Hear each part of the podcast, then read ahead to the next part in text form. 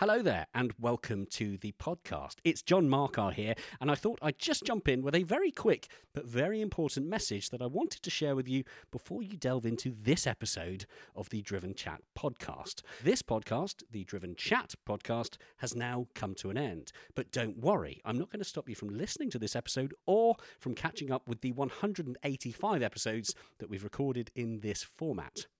I just wanted to let you know that if you're looking for our new episodes recorded after December 2023, then you'll need to seek out our new podcast, The Driven Podcast. You can find the Driven podcast in all the usual podcast platforms, including, chances are, the one that you're listening to this one on right now. So please do enjoy this episode, share it with a friend by all means. But when it's done, don't forget to search for the new podcast, the Driven Podcast, and subscribe to the new format to hear the new stuff. To make life easy, head on over to the Driven website via driven.site. There you will find links through to the new podcast, including links to your preferred podcast platform. And hey, whilst you're there, why not check out everything else we do, including hand picked automotive news stories, car and bike reviews, video features, and even more. For now, though, I'll let you enjoy this episode, and I will remind you again at the end of the episode, but for the future reference, this message is approximately 1 minute and 30 seconds long. That's six clicks on the 15 second skip button. Enjoy. When you're ready to pop the question, the last thing you want to do is second guess the ring. At Bluenile.com, you can design a one of a kind ring with the ease and convenience of shopping online. Choose your diamond and setting. When you find the one, you'll get it delivered right to your door. Go to Bluenile.com and use promo code LISTEN to get $50 off your purchase of $500 or more. That's code LISTEN at Bluenile.com for $50 off your purchase. Bluenile.com code LISTEN.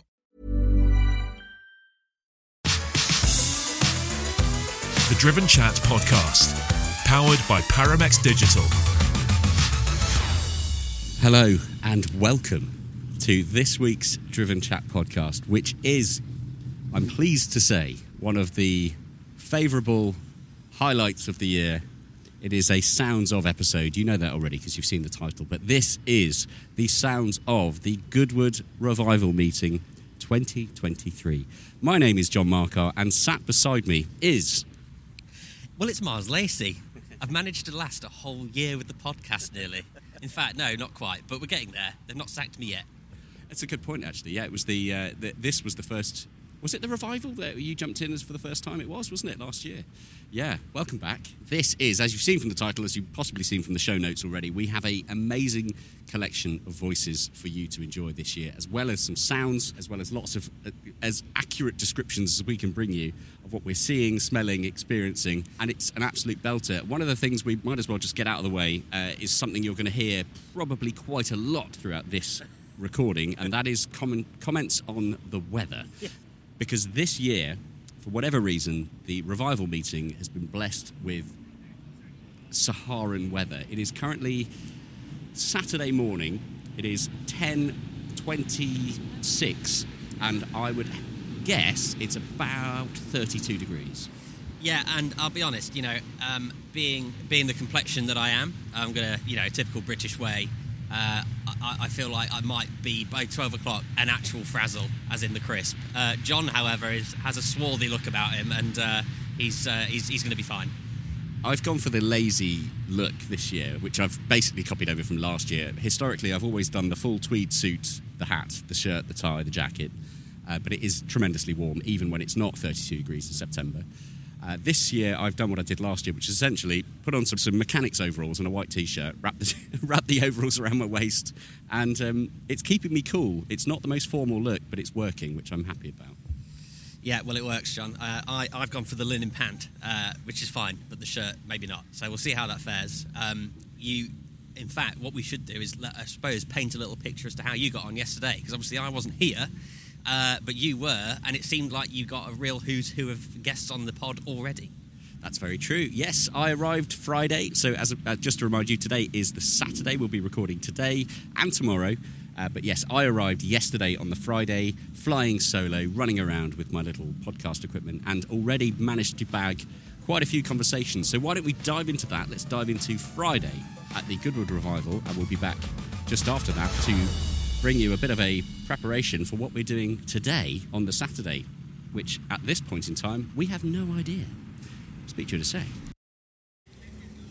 So I have arrived for the very first time in my absolute favourite location. If you've heard these podcasts before, the sounds of Goodwood episodes, both for the Festival of Speed and for the revival, but also the members' meeting, you will know all too well that the hotspot for me, the hunting ground, is the assembly area, the area just at the exit of the pit lane. This is where the racing cars assemble, where the drivers assemble, and where some of them will meet the cars that they're about to drive, qualify in, or race in for the very first time. One of those drivers is Emanuele Pirro, five time Le Mans winner. I've just come out of a press conference with him. We had a fantastic discussion about sustainable fuels, e fuels, and biofuels. But he, right now, is standing beside a Ferrari 250 short wheelbase and he's looking very excited to drive it. So I'm going to go and say a very quick hello. I am aware any second now there will be a whistle that's going to be blown to signify drivers needing to get into their cars ready to go out into the circuit. So this may be a brief one, it may be a long one. We'll see what we get. Emanuele Pirro, we. Uh, well, that's the whistle we were waiting for. That basically means you've got to get in a car. So before you do, um, just tell me very quickly, what are you just about to jump into? Well, uh, a Ferrari 250 short wheelbase, which is my very favorite car in terms of shape since I was a kid, and for whatever reason, I've never drove it. So this is the first time in the car of my dreams in my life. Yeah. Wow, what an amazing, amazing moment at an amazing event. Um, so this will be the first time you've driven it completely. No, no test drives, no practice. Nothing. I never test drive when I drive at Goodwood. I met her uh, this morning, and now we will have the bat- baptism of circuit.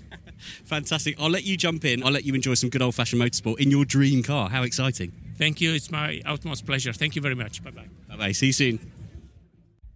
What I'm also going to do now, for the first time, one of many this weekend, I'm going to let you enjoy the sound of Ferrari 250s leaving the assembly area.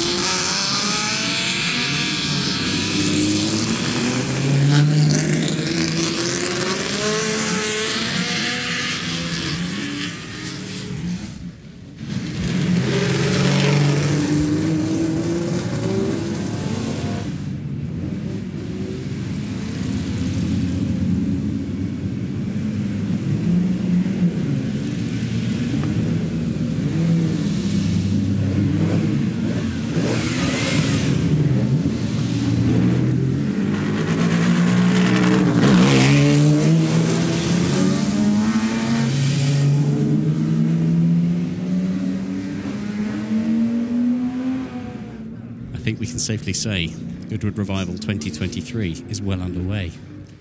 So, an exciting collection of cars has made its appearance whilst we are still listening to the glorious sound of uh, the Lavant Cup practice, uh, which is essentially a grid of Ferrari 250s ripping around. That scream of a V12 is just so addictive.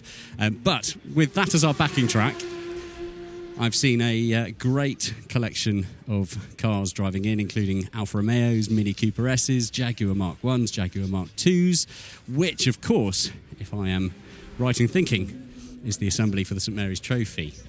Uh, I may have got that wrong, but I'm fairly sure I've got it right.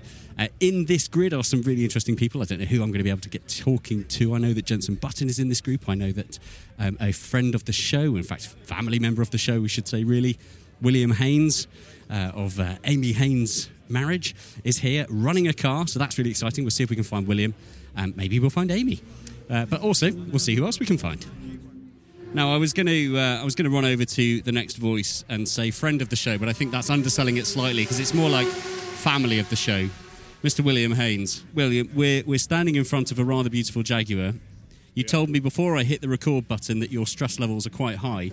Uh, do you want to just explain what's been happening? Uh, so here we've got our my well our Jaguar Mark One. Um, first first our revival. I'm a little bit stuttering because I've had no sleep. Um, did an all nighter last night. Uh, dropped a valve on the way to Goodwood in the trailer. Uh, so we've had to borrow a, an engine and inlet manifold from Grant Williams, who drove from Wales last night at midnight And then uh, we, we Grant and I and the team whacked it in and took the old one out, and here we are, and we're running, and there's a bit, quite a lot of K seal in it. So we'll see what happens. Incredible. So this is uh, not only going to be a bit of a qualifying session, but a bit of a shakedown at the same time. Absolutely. And we've got David Brabham driving. And I said, David, just act a shakedown, it's fine. So uh, we'll just see what happens. I'm here for the ride now. I've made it today. I didn't think we'd get this far last night. And um, I'm actually quite looking forward to getting around so I can get some sleep now. so, but it's looking good. It's looking good. I mean, I'm, we're really excited. To be here is just insane. I mean, this is a 10 year. I've been here since I was six, seven. Always wanted to run a car here, and it's just I'm so emotional to be here. It's just it's amazing. It really is amazing. It is, and I, I, hope you do at some point get an opportunity to soak it up, or, or the very least reflect once this mad bonkers weekend is over. So, assuming it's going to go through quality, it's going to do very well. Um, talk, talk, to me about the weekend ahead. What is it looking like for you? Who have you got driving the car? Uh, I think we're looking quite strong. Um, so we've got David Brabham driving it, and then Cam Jackson. I both think friends of the show, Elizabeth. Um, I'm excited. David's driving tomorrow at 12 o'clock, and then Sunday they're driving it in the afternoon. Here's Amy. Hi, I've just appeared. I didn't know you were recording. I just appeared to say hello, guys. You're recording. Hello, everybody. Carry on. Uh, so yeah, basically, we just I'll be amazed if we get through practice, but we'll see what happens. It will. Let's be positive. Let's be positive. No, I'm, I'm, always positive. Um, I just know how much K seals in it. so, no, we should we should be good and the good news is that everyone's here to support each other. I mean, everyone's come together this weekend to lend me spanners and bits and pieces, and and and that sounds amazing. But it's just such an honour to be here, and everyone, the car community this weekend has been insane, insane. It, it really is one of those special events where seemingly the world comes together, and I mean, amazing story. We're going to in the podcast recording, we're going to talk about the fact that Grant Williams sadly hasn't been able to make it to this year's revival for some controversial and interesting reasons. But the fact that he travelled through the night to help you get the car back on the road, it just it shows he's a man that's going to be sorely missed this weekend. And when you hear about stories like that, it just goes to show why, doesn't it? Yeah, I think it's a major, major mistake. And I think Grant should be here. And Grant really has put this whole series together over the last 20 years. And um, it's not just the, the guy who's driving it, the man himself and the whole family are just utterly mad and fantastic and wonderful and so supportive. And not many people like a you know, young team coming in with very little experience, and everyone's just come and say, "Yeah, get on with it." So, I think um, Grant would be back next year. We, if we haven't all done already, there's um, a lot of information out there now, and um, you know, Grant is sorely missed by us all. Absolutely right. Um, I'm not going to take up any more of your time or your stress levels. I'm going to let you uh, sit back and, and, and watch what happens, like the rest of us. But uh, no doubt we will bump into you more and more over the weekend. It's going to be a long weekend, a long hot weekend. Lots of rosé by about four o'clock. I mean, I'm down for that. Absolutely, yeah. Um, Never, thank you, and um, so lovely to see you. I'll, I'll, catch you in a bit. Absolutely, see you soon. Bye. Thanks. Well, it wouldn't be a Goodwood Sounds of podcast or a Sounds of Goodwood podcast, or I can't even remember how I titled these myself. It wouldn't be a podcast at Goodwood without a Mr. Tim Hutton. Hello, Tim. Good afternoon, John. How's your day so far? Are you having a good time? I am having a good time. Yeah, it is currently. Let me look at my watch. It is 20 minutes to 1 in the afternoon on Friday. It's the first of three days of motorsport here. I know there is some activity on the Thursday as well, but I didn't bother for that. I don't know about you, Tim. I did actually, well, my plan had been to be in the track opening parade this weekend riding my 1965 Triumph motorbike. Unfortunately, it was not running, and we tried everything, but to no avail. So I went and signed on yesterday at the circuit just to make sure, like, in case the bike was ready, everything else was ready, but sadly not.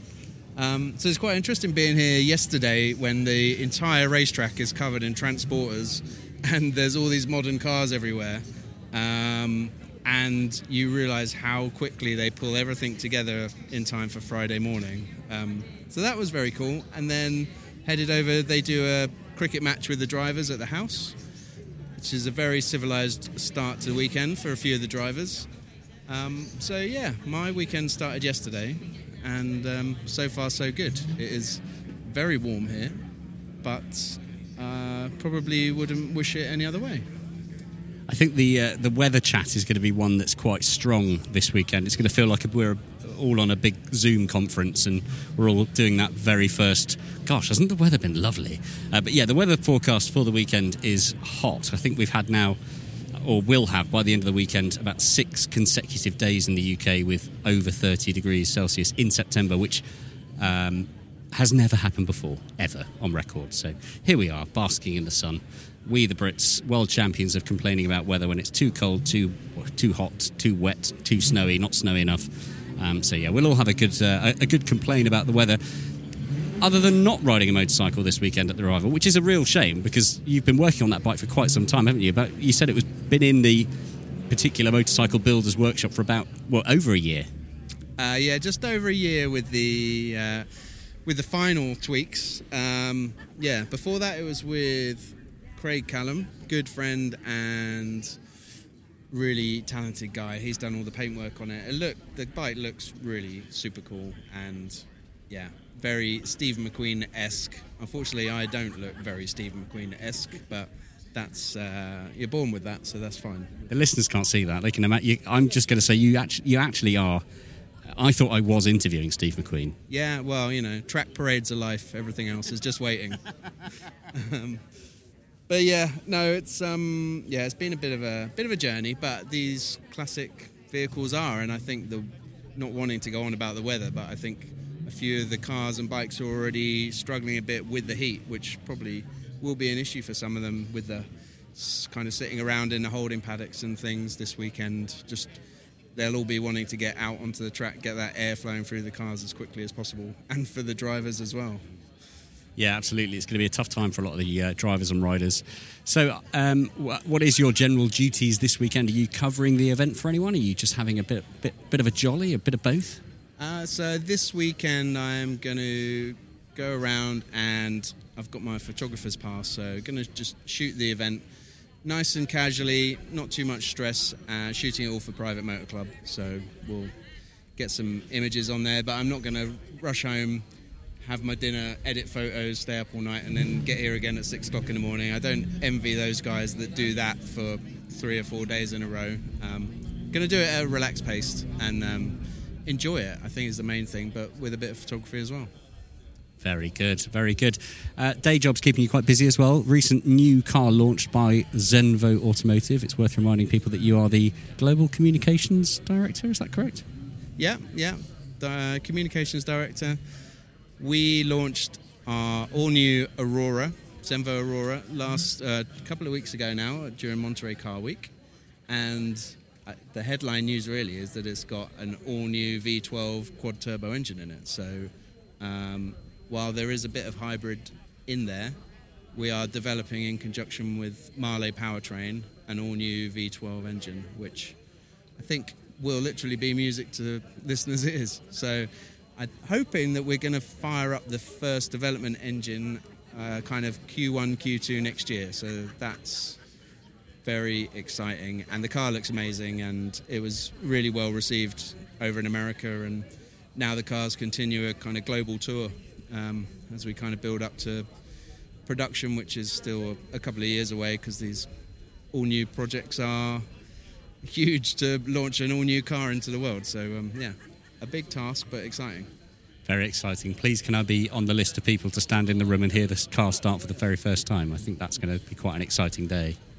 Absolutely, yeah. We can uh, we can go and do a podcast down at Mahle. Who they're just uh, in uh, Northampton, so let's go down there and, and fire it up and get it on audio. Absolutely. Mega. Right. Well, we uh, we found a quiet time to talk because uh, we were just watching. Was it the practice of the St Mary's and a wheel fell off of? Uh, I don't even know what it was, but um, yeah, it's all got a bit quiet. So we'll uh, we'll have a wander around, see what else we can find, and uh, see who else I can talk to. Tim, I no doubt we'll keep crossing paths this weekend, both uh, recording wise and socially. Find some some cups with fizzy hop juice in it, or something like that, or fizzy grape juice just to keep us hydrated, of course. The the way you've sold that to me, yeah, I'm, I'm definitely signing up to some fizzy hot juice in a cup. Hop hop juice. Hops, not hot. No, we don't want fizzy hot drinks. Can you get fizzy hot drinks, or is that boiling water?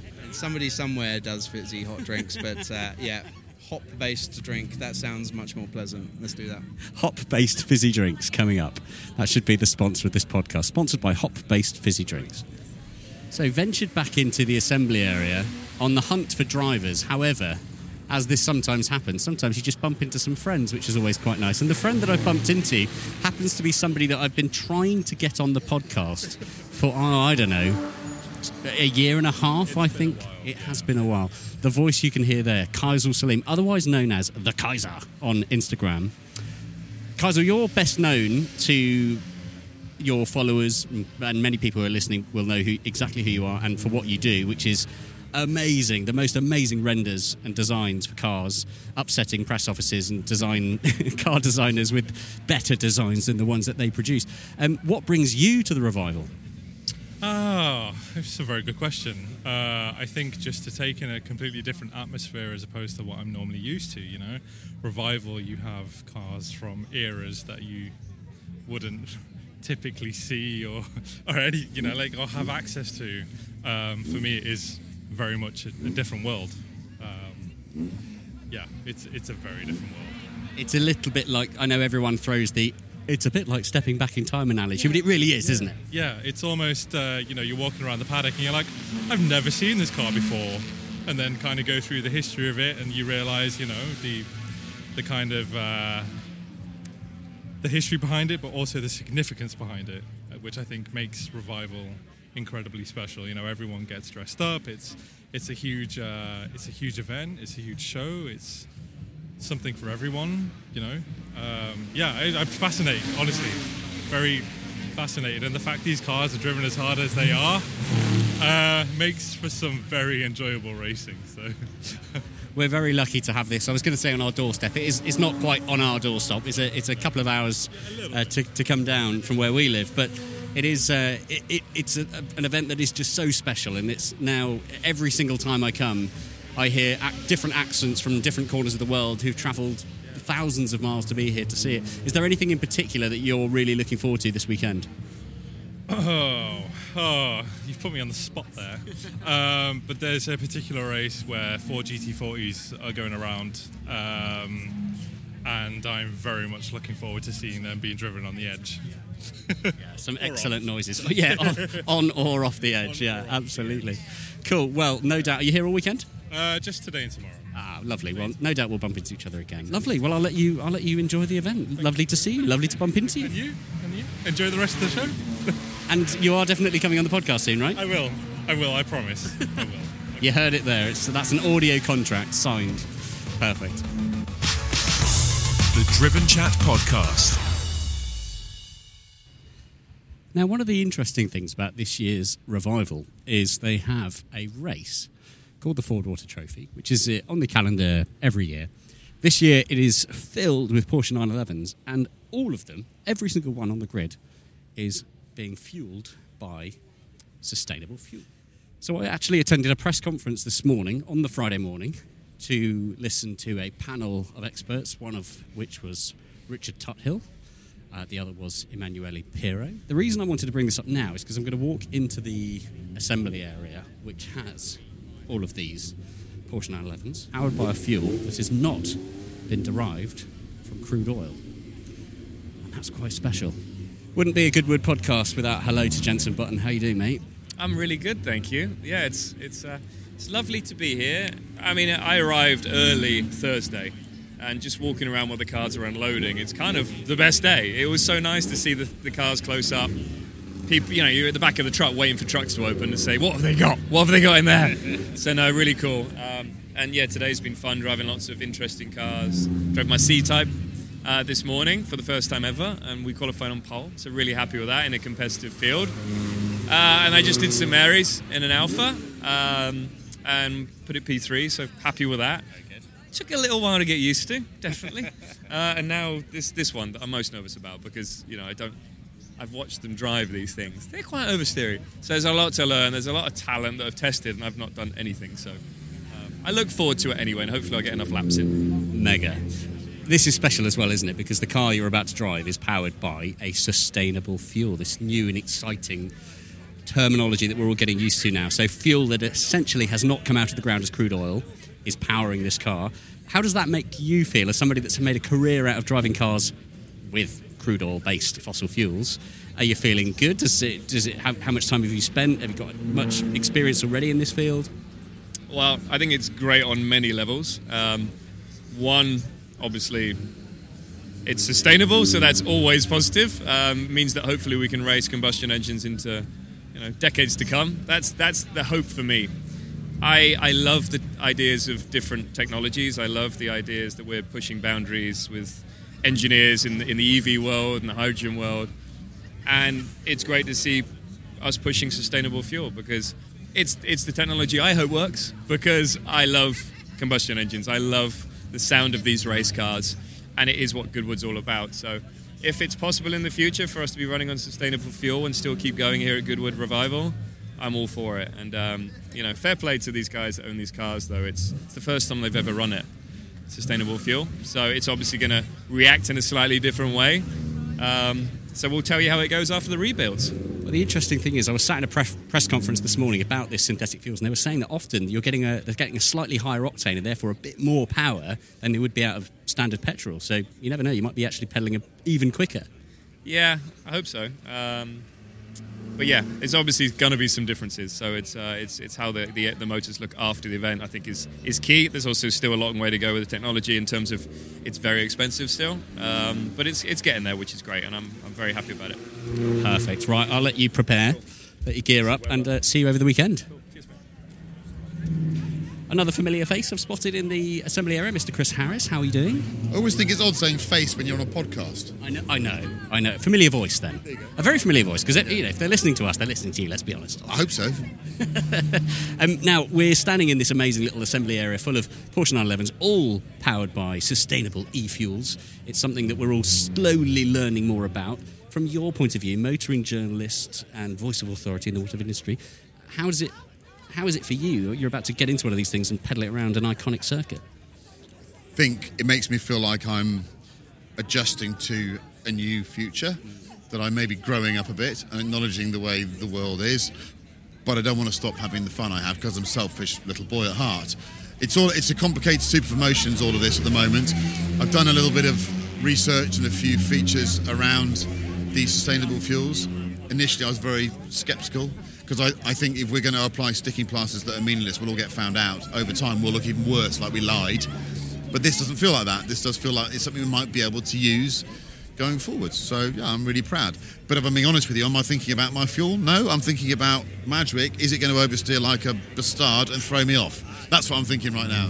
It's very funny. I've just had a conversation with Jenson Button who said almost exactly the same thing. Yeah, the fuel thing's exciting, but I just don't want to get this thing wrong. So, um, I mean, you're at home in an 911, surely? I am, but this has become a really specialist subject. Two litre cup. The guys that have run it for the last few years have done a fantastic job. And any sport that becomes popular, it becomes an arms race. So these things have really moved on now. They've got a lot more power. Everyone's, you know, really understand how the way to drive them. It's a very specific driving style. And I'm, I'll get the excuses out of the way now. I haven't tested it. I haven't even sat in it. So we'll see how it goes. But no, there's, there's going to be some. I'm really I'm full of admiration for the big, big names, racing names that are doing this race because they must know they're going to struggle to match the local guys that, who you might not have heard of. The ones that race these regularly are going to have the advantage. Perfect. That's a fantastic list of racing driver excuses ahead of your race. Well, practice, shall we say. That's the way we operate.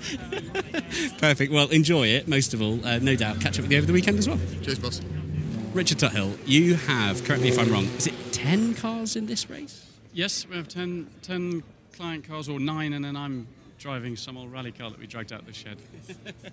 Whatever, whatever had a battery and some fuel in the engine. I, I think it might be one of the first cars we ever built, genuinely. First two litre cars we ever built, and it was it, we've tracked its history. Um, it's never really left our control, so it'll do.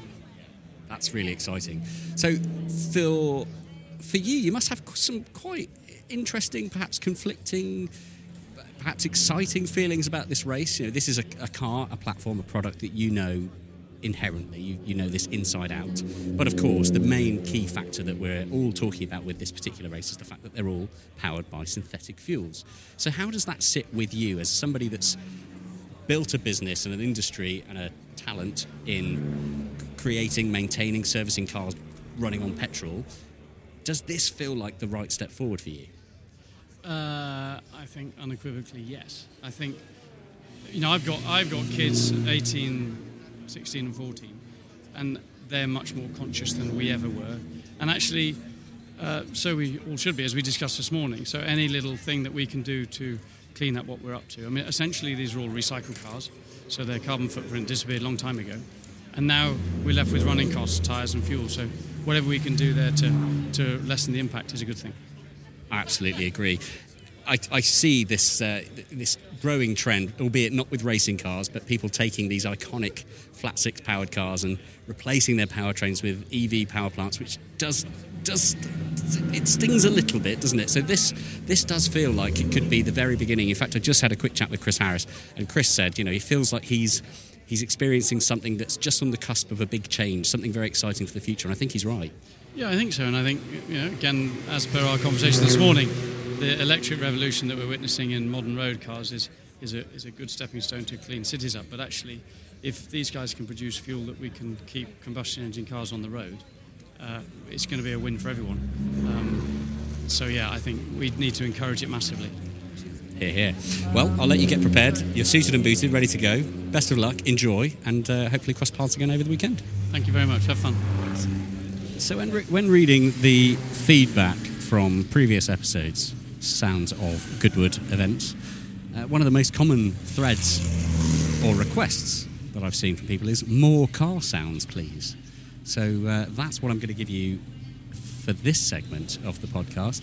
And the car sounds you're going to hear are the Porsche 911s that we've just been talking about. I've had a conversation with Jenson Button, with Chris Harris, and with uh, Richard Tuthill.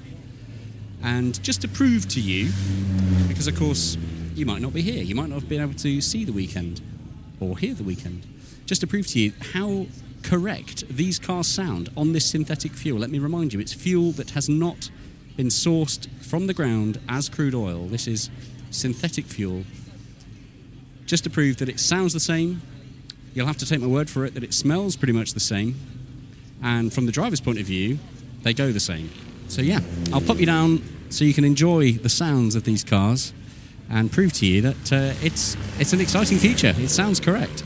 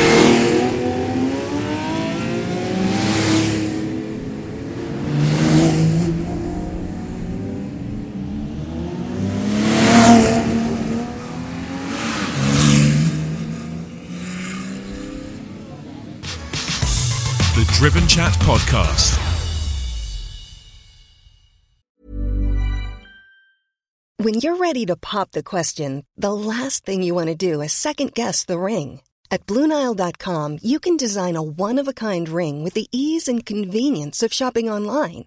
Choose your diamond and setting. When you find the one, you'll get it delivered right to your door. Go to Bluenile.com and use promo code LISTEN to get $50 off your purchase of $500 or more. That's code LISTEN at Bluenile.com for $50 off your purchase. Bluenile.com code LISTEN. Hey, it's Ryan Reynolds, and I'm here with Keith, co star of my upcoming film, If, only in theaters, May 17th. Do you want to tell people the big news?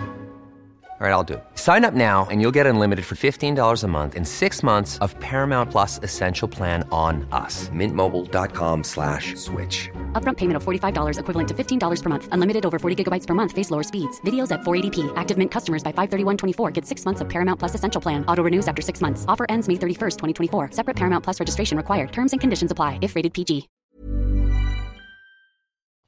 Well, we're back. It's Saturday. We're still sat on that bench. and there you've heard from a collection of voices, including Jenson Button, Chris Harris, Richard Tuthill, and a couple of others as well. Today, we're at that exciting point on the podcast, at these Sounds of episodes, where we honestly have no idea what's coming up, and genuinely we don't. Historically, I've always recorded the introduction for these episodes right at the very end to tell you who's coming up. Uh, but this year, not doing that because I know we're going to talk to people. I know we're going to pull people out of cars. We're going to pull people away from spannering cars, and we're going to have some fantastic conversations as to who they're going to be. We don't know. How do you feel about that, Miles? I'm all right with it. I actually, I, will be honest, I quite like this running and gunning that we do because we go around and we just sort of basically accost people um, and, uh, and, and, and, ask them for a conversation. And generally speaking, people don't tell us to bugger off, which is great. Um, but yeah, uh, it, it is one of those. It's one of those places, as we've said before, where we expect the unexpected, and there's people who you know we idolise, uh, we haven't spoken to before, anything. Always welcome to you know have a chat with us, which is great. Um, and they, uh, everyone appears to share the same enthusiasm and excitement that we do. This is only my second time, but you've done this a bunch of years, as have many of the other other people. But it just never really seems to peter off, does it? No, you're absolutely right. Yeah, this I, I'm trying to work out actually this morning how many times I've been to the revival. But uh, what I can tell you is that the first times I was attending this, I was a child. So that will put into perspective how many years I've been doing this. So to now be here, and I know I say this every single time we record one of these episodes from Goodwood, I feel so privileged and so honoured to be here, to be part of this bizarre show in any capacity. So to, to be here and to be bringing you content in the way that we do, it's really, really exciting. I was once upon a time one of those kids leaning up against the fence, looking into the assembly area as then F1 world champion Jenson Button was getting into his car. And now here I am, having done a bit of work with Jenson over the years, with the ability to just walk up to him with a microphone and go, How's it going, mate? Which is quite cool, isn't it? Listen to him. Listen to him, people. He does. He has a couple of jobs with Jen, Jenson Button, and he's on first name terms already. Absolutely. Got to ride these waves when you can. Right, well, I think we should get straight into it. We're currently sat in our little media enclosure, which is lovely, but not a lot of action happening here in ways of uh, interviews. So why don't we head on over to the assembly area? No, no idea what collection of cars we're going to see first, but we'll.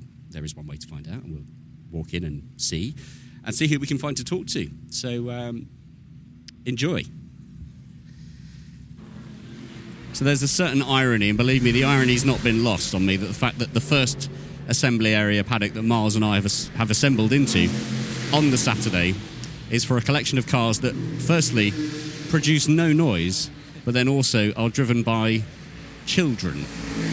We've ended up in the paddock for the Settrington Cup, or as I sometimes like to refer to it as the Competitive Parents Cup, which is quite an interesting thing, isn't it, Miles? It is very much so, yeah. Um, what you can hear in the background are cars with actual engines, but yes, contrary to that, we've got these fantastic little cars that are powered entirely by children's little legs. Um, and it would appear that the uh, you know they, they are the, the children of some very famous racing drivers. So I can imagine there's an element of competition coming up. That's exactly right. Yeah, this is the Settrington Cup is a uh, is a hilariously brilliant tradition that happens each year. And yes, it is. It's children of drivers that have been invited to partake. And uh, quite rightly, there's no uh, there's no hybridisation or electric electric trickery here, or maybe there is. I don't know. Maybe there is some some foul play happening. I'd like to think so. Well, possibly so. Yeah, maybe. Uh, I wonder if they have balance of performance in this. You're not allowed to have uh, anything that aids your performance. But I, I, I saw someone giving their kid an energy drink earlier. Is that acceptable? Yeah, I'm gonna I'm gonna definitely want to find out some of the the dietary requirements. So watch this space. The next voice you hear might be somebody very young. It was 12 months ago, almost to the day, that I interviewed for the first time a future star of Goodwood, Mr. Freddie Woods. Freddie, how are you? Very well, thank you. Excellent. Now, last year when we last spoke, you were about to go out and compete in the Settrington Cup. Tell me how you did. I came fourth overall, but this year I can't drive, I'm too tall. But I'm going to do the police car, and I've been doing scrutineering. How exciting is that? I mean, a, a bit annoying about the height thing, but hey, look, it's going to pay to your advantage because only a, a, few more years from now, you'll be getting into some of these noisy cars going out. I, I firmly believe it, and I'm sure your dad, who's looking over with supportive smile, will agree. So, um, what are the what are the privileges that come with driving the police car? So I get to go out first, and I get to make lots of noise with the sirens, and then when after the others go out first, then I get to drive behind them and just make more noise. Amazing. I notice you've got a blue light. Are you tempted to try and pull anyone over? Uh, maybe if they're going too slow. If they're going too slow, you can ask them for some cash, okay? Perfect. Well, uh, and talk to me about the scrutineering process. What have you uh, What have you had to do for that? I've had to check if they're if they've made this or like the seat further away from the steering wheel, so then older children can go in the car, and then they can, and then they've got more power if they're older. So then I've had to check that, check the pedal length, bigger pedals, bigger feet, and then just checking that they've got the right batteries, also that they've got a handbrake. Sounds like a pretty comprehensive checklist. Miles, you're no stranger to scrutineering, but usually from the, the driver's seat. Yeah, it's a very responsible position. You have to always make friends with the scrutineer, so uh, we should definitely make sure we stay good friends with uh, with young Freddie here. Right, well, Freddie, it looks like there's a bit of a photo opportunity happening. Everyone seems to have gone. Ah. Perfect. So I think you need to go for scrutineering. Perfect. Driver's briefing, very important. I'll let you go to that. Freddie, enjoy it. And um, again, see you in a few years when you're driving the noisy stuff. Thank you.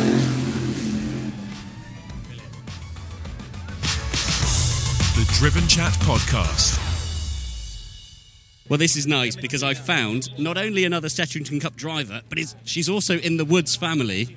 Clementina, how are you? I'm very well. How are you? I'm fantastic, thank you. Talk to me about this fantastic pink car that you're about to pedal onto the iconic start finish straight at Goodwood. Well, it was based on Pink Floyd Holly Mason's car. That's pretty cool, isn't it? And it does. It looks like it's been shrunk in the wash, which is very exciting. Now, I was talking to your brother, who tells me that uh, he's now too tall to compete in the Cup, but he does have the privilege of being both on the scrutineering team and also to drive the police car. Does that mean there's been any scrutineering favours? Has there been any kind of sly backhanders? Has he done you any favours? Um, well, he's made sure that he told me that my battery has to be recharged and my handbrake works well. That's good. Has he given any other advice? Any kind of like nutritional advice? Any any tips? He's put um, marks on my tyres where I should start, and it's right foot first for me. Perfect. We won't we won't say it too loud, just in case anyone anyone hears those tips. Well, I wish you the very best of luck. Most of all, enjoy it. It looks like you're going to have a fantastic time. And a bit like I've done with your brother, hopefully in a year from now, you'll be at least you'll you'll have beaten his fourth position, and uh, we'll have another chat next year. How do you feel about that?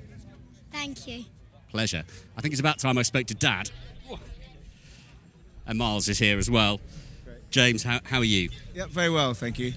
Perfect. So, James Woods, you're here this weekend, both as dad, which is exciting, but you're also doing some pedaling yourself as well. Not with pedals, but with actual cars. Yeah.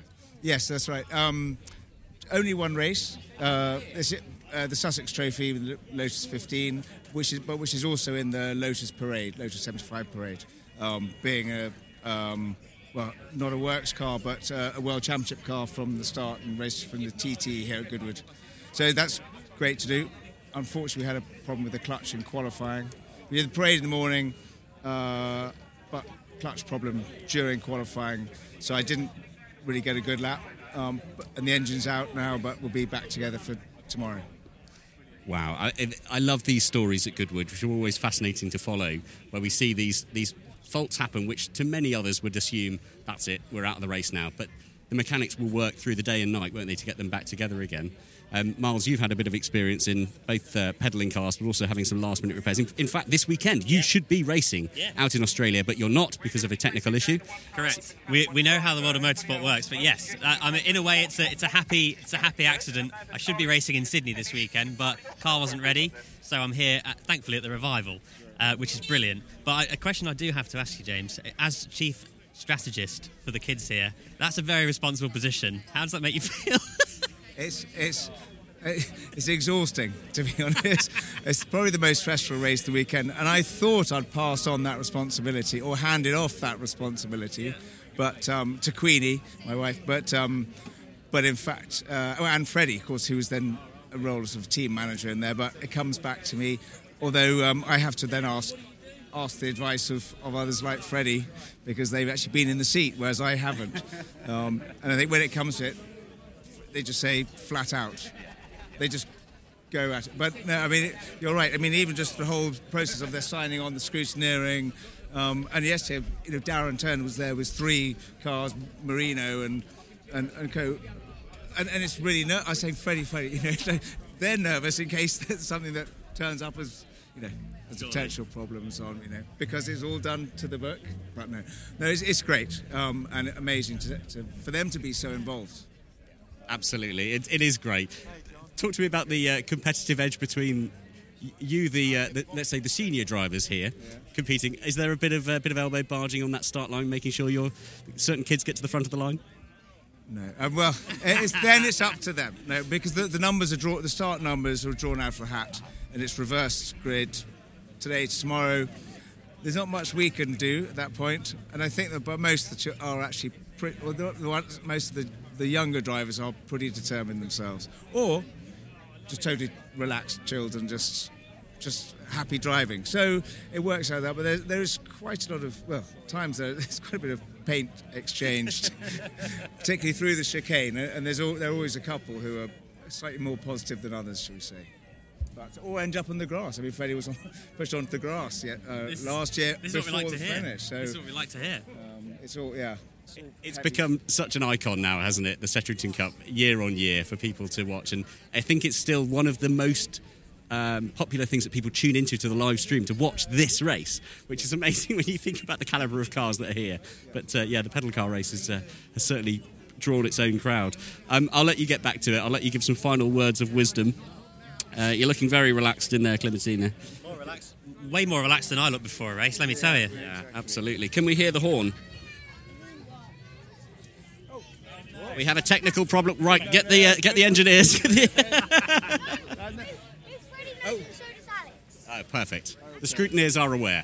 We're okay. We're okay. Right, we'll let you get to it. Looks like it's time to go. Enjoy. See you later on. We found we've we found a Max Girardo and a young a young racing driver A young Gigi of the same name, which is exciting. There we go. Ready? So who have we got in the car? Let's start with let's start with the important star first. Hello there. What's your name? Giulietta Marisa Girardo Pastor is Gigi.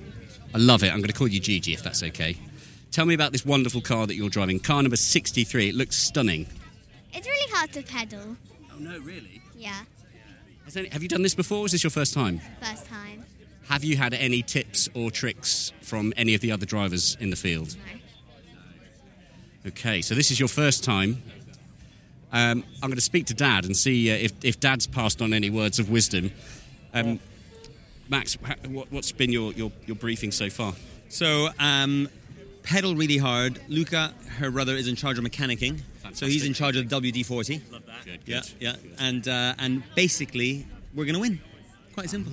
this is the only strategy to have, right? I think it's, I think I think there's the only strategy to have. I mean, first of all, we're going to try and make sure that we actually pedal in the right direction and go towards the right, you know, the, the, the finish line. Yes, yes. And then, once we get that nailed, then we're going to go for first place. This is it. Like the, this would be the ultimate mistake to start the race in reverse, wouldn't it? That would be. We, we, it, it has been done. It has been done before. Um, we watched a lot of YouTube videos. We've seen it. We've, we've We've seen, seen it before. happen. so I thought, as long as it doesn't happen to my daughter, please, please, please. but I think we got it. We got we got a little trick push on the uh, push technique to you know Oh, get us okay. started. We can't Hey, tell hey, anyone listen, over that. listen. Keep the voices quiet, Yeah, okay? yeah, Keep the strategy. yeah, strategy, Keep the strategy close to you. Exactly. So, uh, so I'm really quite excited about the whole thing. It's first time, so it's quite fun.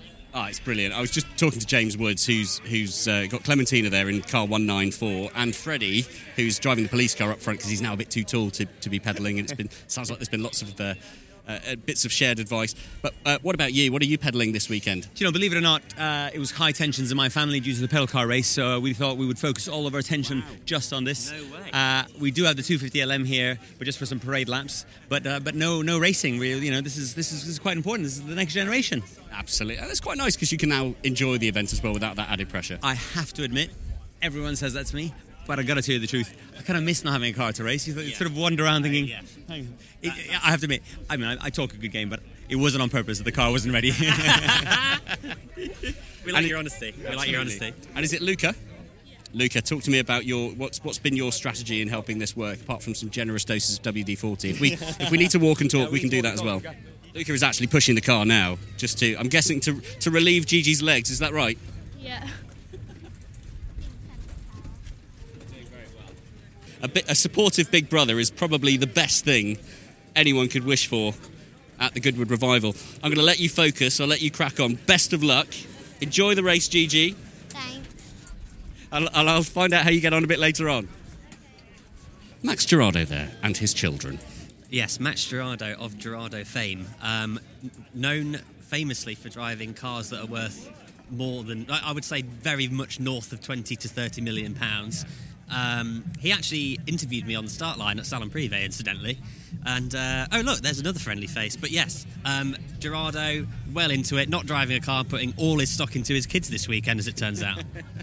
I do like that he dropped. Oh, we've got the 250 LM here, but just for parade laps. As you do. As you do. We found another driver we can go and talk to, Mr. Jake Hill. Well, as as often happens, we're walking around, we're looking for familiar faces, and who should we find? It's only Jake Hill off of Touring Cars. Hello there. How are we doing? All right? We're doing very well. We, I have to say, you're looking very dapper. Your wife's looking very pregnant. Yeah, yeah. Now, in, a, in the most positive way. Positive way. Very She's- presumptuous. She's, looking radiant. Radiant. Thank you, Miles. Um, yeah, it's not long to go now, only six weeks. So uh, yeah, it's lovely. You know, we're here, a lovely, glorious day at Goodwood. Um, just watching the what's it called, Settering Cup. Settering Cup. Yeah, they're all cool. The kids are just going out for their race, which is awesome. So yeah, looking forward to watching this one. It's gonna be good fun. Yeah, it will be good fun. So, tell us a little bit because, uh, as I understand it, you're racing something a little bit special this weekend as well. Yes, we uh, we well, my racing is done now. We're obviously, this is Oh, Saturday, already? yeah, and everything happened on Friday for the day one of the revival, and it was a great day. You know, it was my I'd never sat in a Jaguar HWM, and to be totally honest, I never knew what one was until about three weeks ago. That's the honest truth. Um, but nonetheless, uh, what a first of all a beautiful car. You know, absolutely stunning. Um, I never knew just how stunning they were, but uh, to drive as well, it's a, a really surprising thing. It's my first. It's my first 50s car, uh, first drum full drum brake car, um, but nonetheless, uh, yeah, a little bit of trust had to be earned with it in terms of making sure it's going to stop every time. But once we got there, yeah, it was just a real joy to drive. Well, you're obviously you're not a stranger to the circuit, as we well know, because you you know you're famous for driving the Capri from Rick Wood and various of the Nissan, of course. Yeah. But something like that is obviously. Do, do you have to just delete everything you know and start again, or? Yeah, within reason. I mean, um, obviously, circuit lines and, and, and circuit knowledge is a massive part of it. Um, it is very helpful, and the, the Capri and the HWM, they're both on a cross ply tyre, so the way the car moves is very similar, albeit they're 20 odd years apart. So, um, th- that bit of it is great to have that knowledge of. Um, but yeah, in terms of learning something like that, it's very, it's, it's yeah, very difficult. But I think this is the first time I've ever driven any racing car and gone, this is a lot of money, don't crash it. I'm always fascinated by that dynamic and talking to people who and Goodwood is a prime example. I feel like it's one of the things I say most. It's like talking to people that are getting into a car for the very first time and not just, oh, I've, I've, I've just had a quick practice. It's no, I'm touching the car for the first time in the assembly area here at the revival. And some people just seem to take it in their stride, don't they? And others do feel the pressure. So do you think you're more on the pressure side? Uh, no, actually not. I, I didn't. I didn't feel the pressure. It's just it does. It, was- it was the first time it ever sat in my head. You know, I've driven. You know, I keep a count of the cars I've driven on my phone, and I'm now up to 96 uh, racing, just racing cars, not road cars, just not racing cars, and um, it's the first one where I've ever gone.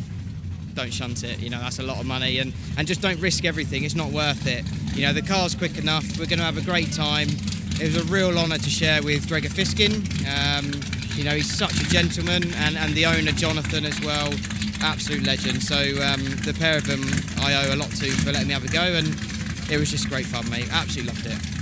Mega. So, um, I'm going to introduce uh, a, a- a very famous name. We've actually spoken to one of your proteges just now, Mr. Young Jake Hill. Uh, we've got Mark Blundell in the paddock. How are you doing, Mark? I'm doing very well, um, and actually standing next to one of my old proteges, Gary Paffett. So there you go. Yeah, that's what happens when you get to the end of your career. You end up here. Hey, listen, you're looking very good for your age. Let me say, Mark. all right, all right, it's going all right for you. Um, tell us a little about a little bit about the cars that you're here with this weekend. So entrant is uh, Kerry Michael. It's a uh, Zodiac Zephyr. Um, God's honest truth. We did one lap and the oil pump sheared off. So um, we're really down on mileage. We'll start from the back of the grid today. And uh, I'm being really honest with you. Just need to bring the car home so that Kerry, the entrant, can race tomorrow. So let me tell you this: this is what happens when you're a seasoned racing driver like Mark. You get the excuses in really, really early, and then if you do all right, you look like a hero. Exactly right. it's so true. Yesterday, on, just before the um, the Porsche race with the sustainable fuels, yeah. what was really interesting was talking to people like Chris Harris and Jenson Button, who both gave a fantastic list of excuses of why they might not win or podium, which I just thought was brilliant. You could have, I wish I'd written them all down. Um, so, as a as, as a driver and coach, because I guess you're doing a bit of both this weekend, what's easiest for you? Is it quite nice getting into a car, closing the door, and then getting on with it, or is it quite nice doing the opposite? Um, coaching for me, not really the best coach in the world, so I wouldn't take any notice of whatever I say. um, no, listen, just getting in a car doesn't matter what generation of car it is. Any race car is just a joy to drive. So, and at the end of the day, it's, it's the experience. Goodwood is, you know, it's a, a unique place. Um, I think anybody who's a racing driver wants to come here just to be a part of it. Glorious day like today, which is actually too hot because you know we're going to swelter. But um, no, you can't beat it. Can't beat it. When England's like this on a racetrack, best in the world. Is it just this one car you're driving this weekend, or have you got a handful? Uh, just one car, and um, luckily then it's Saturday night, so there'll be a few beers on the barbecue. So yeah, Brilliant. Fantastic. Thanks for your time, Mark. Cheers. It wouldn't be a Sounds of Goodwood episode without bumping into our good friend Alex Brundle. Does that mean I'm one of the sounds of Goodwood? You are one I'm of the sounds to of ma- I'm about to make one of the sounds of Goodwood in this Both vocally and um, yes, uh, a very interesting sound that's coming out of this Saab, isn't it? It's a two-stroke Saab. A two-stroke, you say? It's a two-stroke Saab, um, and it sounds like someone's pissed a moped off. I love that. Uh, it, it's but it's brilliant. It's honestly it's great fun to drive. It runs hot though, so uh, concern. It's uh, for the for the listeners. Uh, we're sitting here sweating, standing here sweating, sweating, in the assembly area because it's what 28 degrees. At least, yeah. at least. I feel like it's slightly north of that by now. Three million degrees, and uh, the Saab likes it cool. I've heard. So that's Ah. yeah, but but it handles really nicely, and it's a crowd fave. Yeah, yeah. And that noise, I want to just pick up on the noise because it is a distinctive one. It almost sounds a bit like an old rotary engine, just that like rap, rap, rap, rap. So, uh, is it a competitive car? Not well. It's, it's win, we're winning the Saab class. Uh, t- talk to me about how many Saabs are in the class. Uh, I mean, uh, why why nitpick? Why nitpick? I mean, So we're all You're winning and losing the we're all, we're all here having a nice day. Why ruin it? Um, no, it- it's it's not the fastest of the cars on the fi- in the field, but honestly, in terms of the attention this thing gets, and in, when this thing fires up, absolutely no one can ignore it, and that is uh, and that is a stupendous thing. Fabulous. Any other metal that you're peddling around this weekend? Yeah, I've just got out of the Cobra with snake eyes on it. Oh, we know that one well. We like that one. It's a bit too hot for it today. Wasn't behaving very well today. Uh, I fluffed a lap in it yesterday, which was tragic because it would have put us in the top six, I think. As of now, I think we'll probably be a tenth, somewhere around there. Um, and I am in a Lotus 27, which I'll race tomorrow morning. And I am in this, and I am in what else? Something else. Lotus 27, Saab, Cobra. Oh, and a Jag C type, which raced yesterday, and we had a distributor failure. Is why I can't remember it because it's already in the past. never look backwards, listeners. Never look No, backwards. look at this, this. Listen to this advice. This is inspiring stuff. Uh, right, we'll, we'll let you. Um, we'll let you prepare. Uh, I was going to say try and cool down, but I just don't think that's an option, is Not- it? Not- You're only going to get warmer. Yeah, not available today. Uh, cold doesn't come in cold this Saturday at Goodwood Revival. So yeah, but we'll we'll have a nice time and uh, and enjoy ourselves wholeheartedly. Super duper. Fantastic. Enjoy. Thank you. Thank you. The Driven Chat Podcast.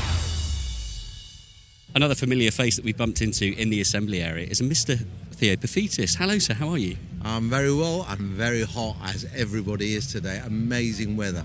It is amazing weather, and we keep saying it seems to be the theme of the episode. Maybe we'll just title this episode "Isn't It Hot?" It's bloody hot. Yes, yeah, that seems to be uh, seems to be the common feedback. Uh, so, tell us a little bit. Are you, uh, in what capacity are you here this weekend? Are you are you with anyone, supporting anyone? Yep, so I'm driving in the uh, St Mary's uh, with Gary Paffett, my co-driver, who's about to go off for his race. Um, and um, my race is tomorrow, so I'm just supporting Gary today here in the uh, assembly area. And then, uh, oh, here we go. Now we're just about to get run over by a car, positioning themselves, getting psyched up for the race. Uh, brilliant. Now, Theo, um, you're you're going to be best known to many of our listeners as um, a familiar face on Dragon's Den, as one of the investors and entrepreneurs, somebody that perhaps brings with brings with them a lot of pressure and apprehension in business decisions. What brings more pressure for you personally, the big business deals or getting into a racing car at an event like this? I just no competition really. Get, yesterday I got in the car, it was sweltering heat. I've never been so nervous in my life. ha- haven't tested the car. It took it took me like five laps, and there was only eight laps just to understand where the gearbox was. um, I came out of the chicane twice in neutral. I mean, it was it was and, and the pressure and the nerves for somebody who's not a professional driver, and to have the honour to be able to race here. Uh, as not a professional driver is uh, an experience which is marvellous and does keep you on edge. I can imagine. I can imagine. Isn't it amazing though? Like you know, you- you're a you know stalwart of Goodwood. We you know we've seen you here plenty of times. It doesn't matter after how many years, it still has that effect, right? It's, it's an awesome event. Every time I was saying that to uh, Kerry Michael, one of my colleagues who's also driving a Zodiac, as we were walking into uh, the event. I mean, it's just awesome. Every year we come here, and we've been here a few years now, and you just can't help but be taken aback at the magnitude, the scale, the organisation, the detail, um, and the number of people just enjoying themselves. It's, uh, it's there's nothing like it. No, you're absolutely right. There really is nothing else like it. It's the, it feels like the cliche strapline we've said time and time again, but it is so true. There is nothing in the world like the Goodwood Revival. Such a special event. We'll let you um, regain your focus, and I mean, you've got the easy job today. Perhaps we'll come and find you again tomorrow when you're fully suited and see uh, see how different the conversation is then. Yes, it's just gin and tonics today for me, and uh, I can relax. Tomorrow might not be the same. Brilliant. we spoke to your colleague uh, Mark as well, and he said he was also looking forward to a nice cold beer later as well. So Mark Blundell, better known, aka Billy. as we- as we. Billy Blundell. Yeah, he, he does break. He does break cars. He is the breaker. He broke his car. So he started from the back of the grid today. All pump went uh, after the first lap, so he didn't manage to uh, get a qualifying time. So he's uh, actually got a private uh, race today with uh, Gary Paffett. He has. I'm gonna. I'm going to tell you now, and you're the first people to hear about this. After plenty of handsome juice last night, um, Mark Blundell did throw the gauntlet down to Gary Paffett, who's starting at 16, Mark starting 29th or 30th. That he'll catch him. It started by by lap four, and then after much more handsome juice, it was lap two. so now the whole world knows. Let's see what happens. It's on record. We'll uh, we'll give our friends at the Sun a quick call. We'll see if we can get a headline there as well. Don't you worry. We'll get the truth out. Good luck. Thanks, Theo. Thanks, Theo. Bye. Good to see you. So the next voice you're going to hear, when I last spoke to you, just 24 hours ago, Mr. William Heynes, you were feeling a little bit apprehensive over the fact that you were about to send out your Jaguar, a car that had just been reassembled, hadn't yet been given a shakedown of any variety, uh, and perhaps even thought a bit apprehensively, maybe it, uh, hope, it was a kind of hopefully it'll last the race. Well, it's here, it's back in the assembly area. It looks like it's working. Am I right? It is. It's working. It's a farmer's bodge. and no, yesterday we um we put an engine overnight, uh, and I was I was on 52 hours non-sleep time went home yesterday. Woke up this morning and we thought, well, we've got nothing else to lose now because we're, we're already at, at the bottom of the race. So we made our own needles this morning, jetted it to just a feeler gauge and just worked it out with sort of some common sense, um, and then redid the timing and just basically, and then even getting in the paddock, everyone's here. And we had two a float ball just drop, so fuel everywhere. So we, anyway, new float ball's gone in. Um, hopefully there's no fuel leaks, and uh, we now we basically our, our now starting is 3,000 RPM instead of 1,000 RPM. So we're basically a racing start and tick over, but means now we've got go go juice at top end. So there we are. It wouldn't be a historic race weekend without dramas like that, though, would it? You know this is my first ever revival as a team, ever. I've only done one race beforehand, and you, everyone else is so professional. So hopefully, but we, we, we, we're doing it. We're getting on with it, and um, you know, with the underdog. So let's give it a go. And everyone loves an underdog, Eh, both an underdog, but also somebody that we can follow, which is really exciting. The car's looking fantastic, isn't it, Miles? Car looks great. Just tell us very quickly what it is um, and, and any historical, uh, you know, providence, anything like that. Well, the cool thing is it's a Jaguar Mark 1 1959. and It's a 3.4 engine on one of seven only in the world Tour de France 1959 inlet manifolds, which my grandfather uh, basically created and gave to the works cars in 59. So it's on a particularly amazing inlet manifold. And Grant Williams very kindly lent me his engine and his inlet manifold for this for this weekend. So Grant was just fantastic. So without Grant Williams, none of this would have happened. It was phenomenal. It's it, it's a, a, really crucial point. It's one that Miles and I are going to be talking about throughout this episode. A very very a, a presence that's very much missed this weekend is Grant. It's caused a lot of controversy. He very much should be here, in my opinion, and that's an opinion shared by many others as well. Uh, but yes, more on that later. For now, though, Will, we'll let you. Uh, well, let's um, let's let's try and go sideways and keep Grant's name in it. There you go. See, that's uh, continuing the legacy. Continuing the legacy. Uh, let's catch up a bit later on after this, and um, then when's the big pressure? Is the big pressure today or tomorrow? Uh, well, I think today because we've got David Brabham driving it, who I respect immensely. He won won Le Mans in 2008 and put with Peugeot.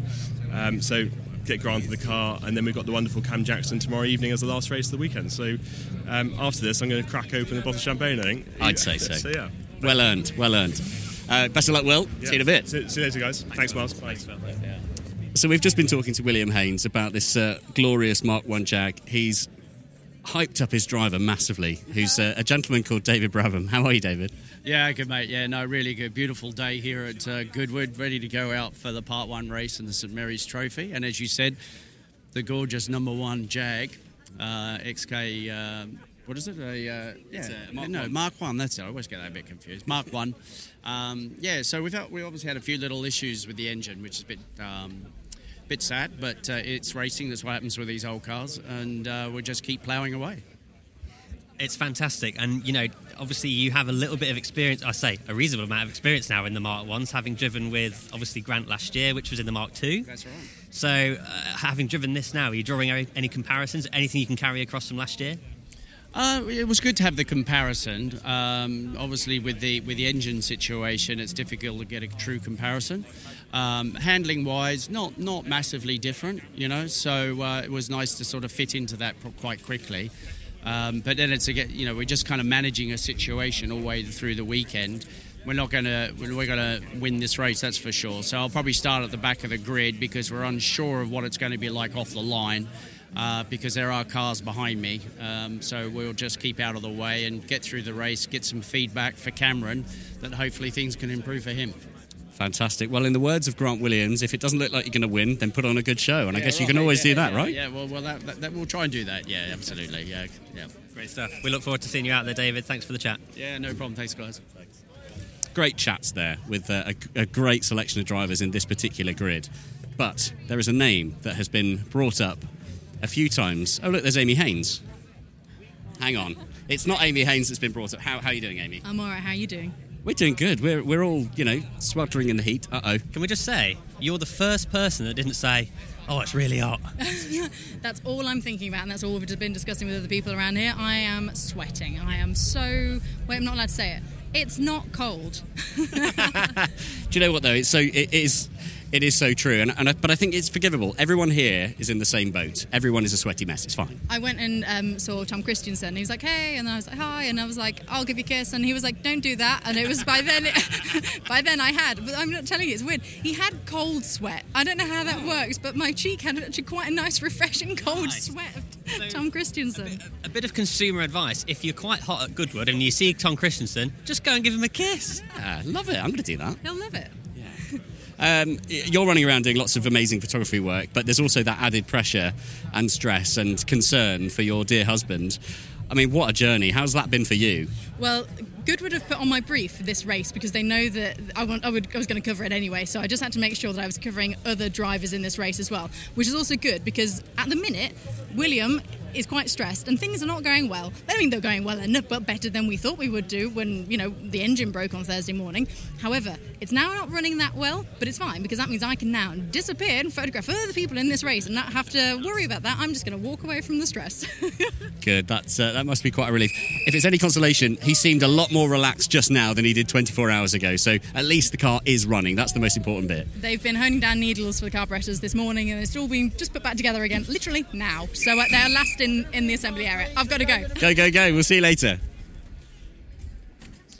Now, before we jumped in with Amy, we uh, we were going to mention the, the, the very big personality that is missing from this year's revival, which is a Mr. Grant Williams. Now, as many will know, because if you're a regular listener to the podcast, you will have heard the episode that we recorded, Miles and I, with Grant over at Baffle House. And he was talking about his excitement back then for the uh, for the members meeting, for the Festival of Speed, and of course for the revival, all happening this year. Um, there was an incident at the Festival of Speed where, unfortunately, a half shaft snapped. These are old racing cars, and sometimes these things do happen. Um, fortunately, there were no serious injuries at all. Uh, not even mild injuries, I believe. I, th- I, think there was a comical incident where a man lost his trousers due to the uh, due to the event. But other than that, a bit of embarrassment. There was no, uh, there was nothing significant. But as a result, Grant isn't here, and that is a real shame, isn't it, Miles? Well, it is, and you know, Grant is such a he's such a huge friend of, of Goodwood and the brand, and has been for twenty odd years. Um, you know, he puts on a great show every single time, and he does. You know, he's in no way endorsed by Goodwood whatsoever, but he speaks so highly of them all the time. Puts on a fantastic show, which is ultimately what people are here for. And even though he's not here this weekend, he he is still in spirit. He was actually here, as we've just discussed with Will. Unfortunately, they, they, they had a problem with their engine, and he was up until four in the morning taking the engine out of his car to hand over to Will, um, uh, even though he's not racing here this weekend, which I just think is a testament to, to him and the family um, and, and their character. So, yes, of course, we're very sad that he's not here, and uh, we really hope that that's not the end of his story. Absolutely right. Absolutely. It, it, it's a presence that's being missed both here in the assembly area, talking to journalists, colleagues of ours, uh, talking to other drivers, and I'm sure for the vast majority of people that are here, the spectators, they are missing that amazing show as well. Uh, so yeah, we'll keep our fingers crossed. Grant, we know will be listening. So uh, a huge amount of love is being sent your way, Grant, from everyone that's here. And um, as you say, Miles, hopefully we, we shall see him in the new year, perhaps at the members' meeting, and then doing what he does best, sending that glorious Jaguar sideways up the hill at the festival and around the circuit at the members' meeting in the revival. Exactly. Um, that's uh, that's what he's known for, and that's what he'll continue to be uh, to be known for, no matter what. So let's hope to see him out again very very soon. Well, I'll leave you for the first time today with the sounds of this particular grid. Mark 1, Mark 2 Jaguars, we've got Zephyrs, we've got Alfa Romeos, we've got all sorts of glorious things, and of course that brilliant sounding Saab driven by Alex Brundle. Enjoy.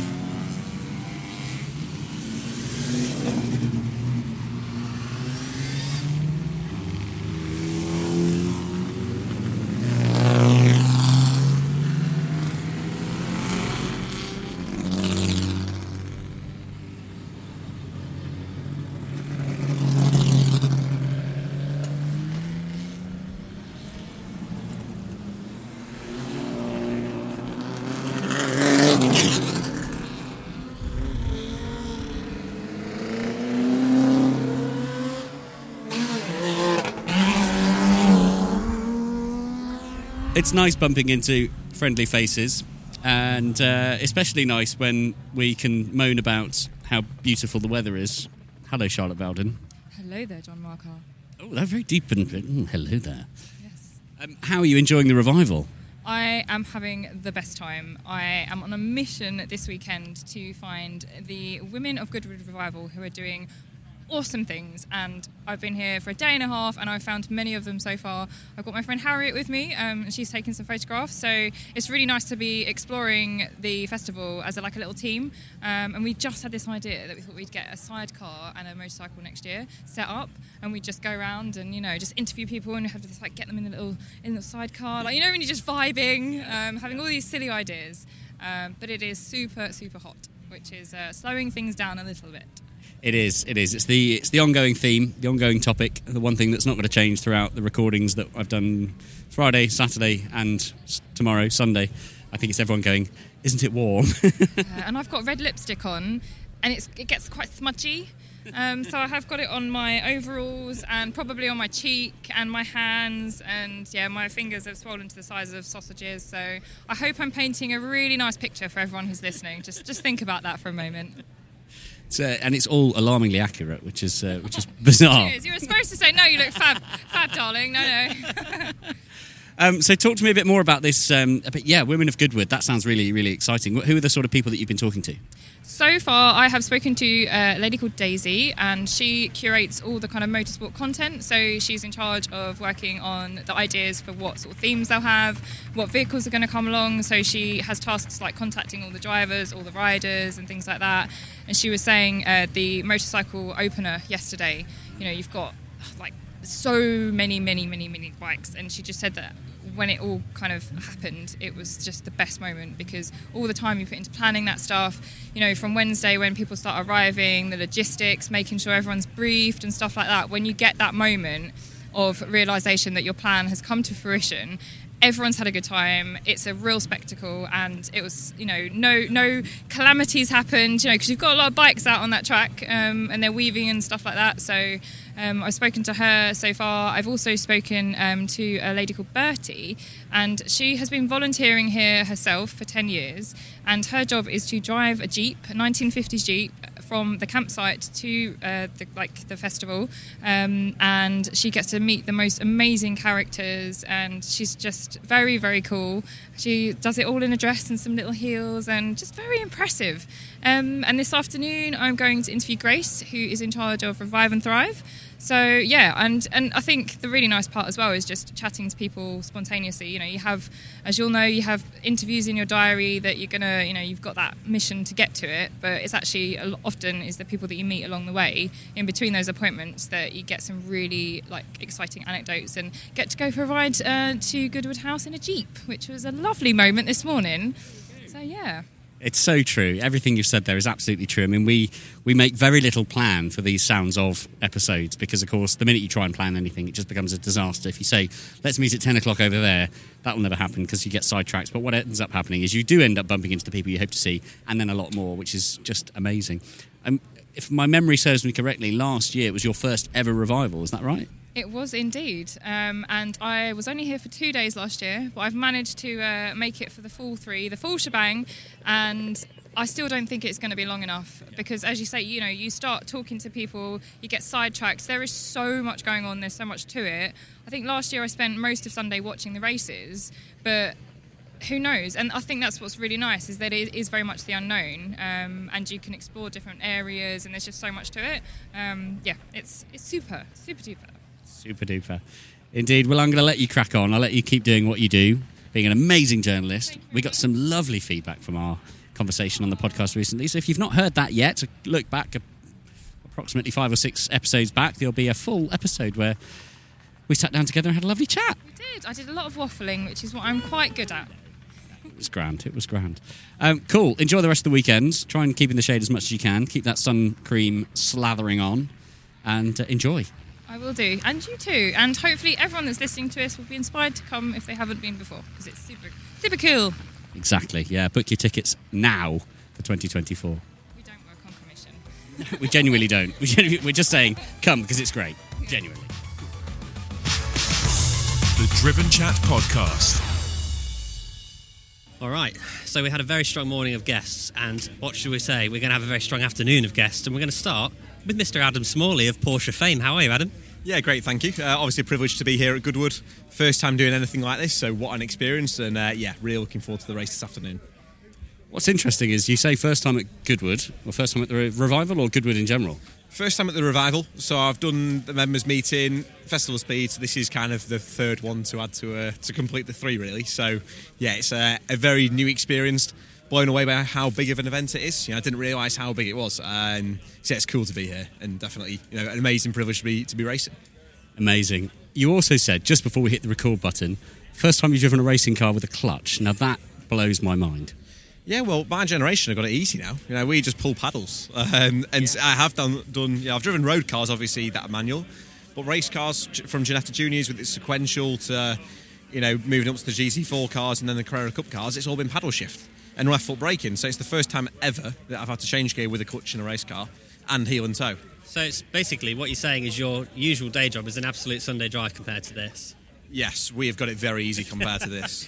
So, okay, so tell us a little bit about. Obviously, you're used to a very well, the most current Porsche Cup car, and now we're looking at something that's obviously of an earlier generation. Tell us about the car a little bit. Oh, it's a really cool bit of kit. Um, so yeah, from 1965, um, you know, the two-litre Cup car. It's as you mentioned, going from the Carrera Cup car these days, which is you know 500 horsepower, to driving this car, which is 200 horsepower, is a little bit different. You know, this moves around so much more on the road tyres. Uh, we know so skinny, absolutely nothing to them.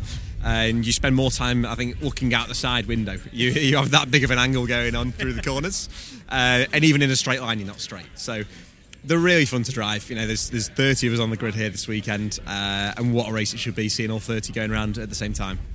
Well, we'll be keeping a very, very close eye on you. Um, generally speaking, whenever we watch you in a car, it's normally quite a high level of attack. And I, I would encourage anybody, anybody listening, to watch you're on board running up the hill at Festival of Speed. Was it this year? Yes, this year. Last year was when I was flying in front of the house and on the grass and crazy. This year was less crazy but quicker. So they're both quite exciting. Yeah, as it turns out, and when you're in the air, that's not that fast. No, but it looks cool.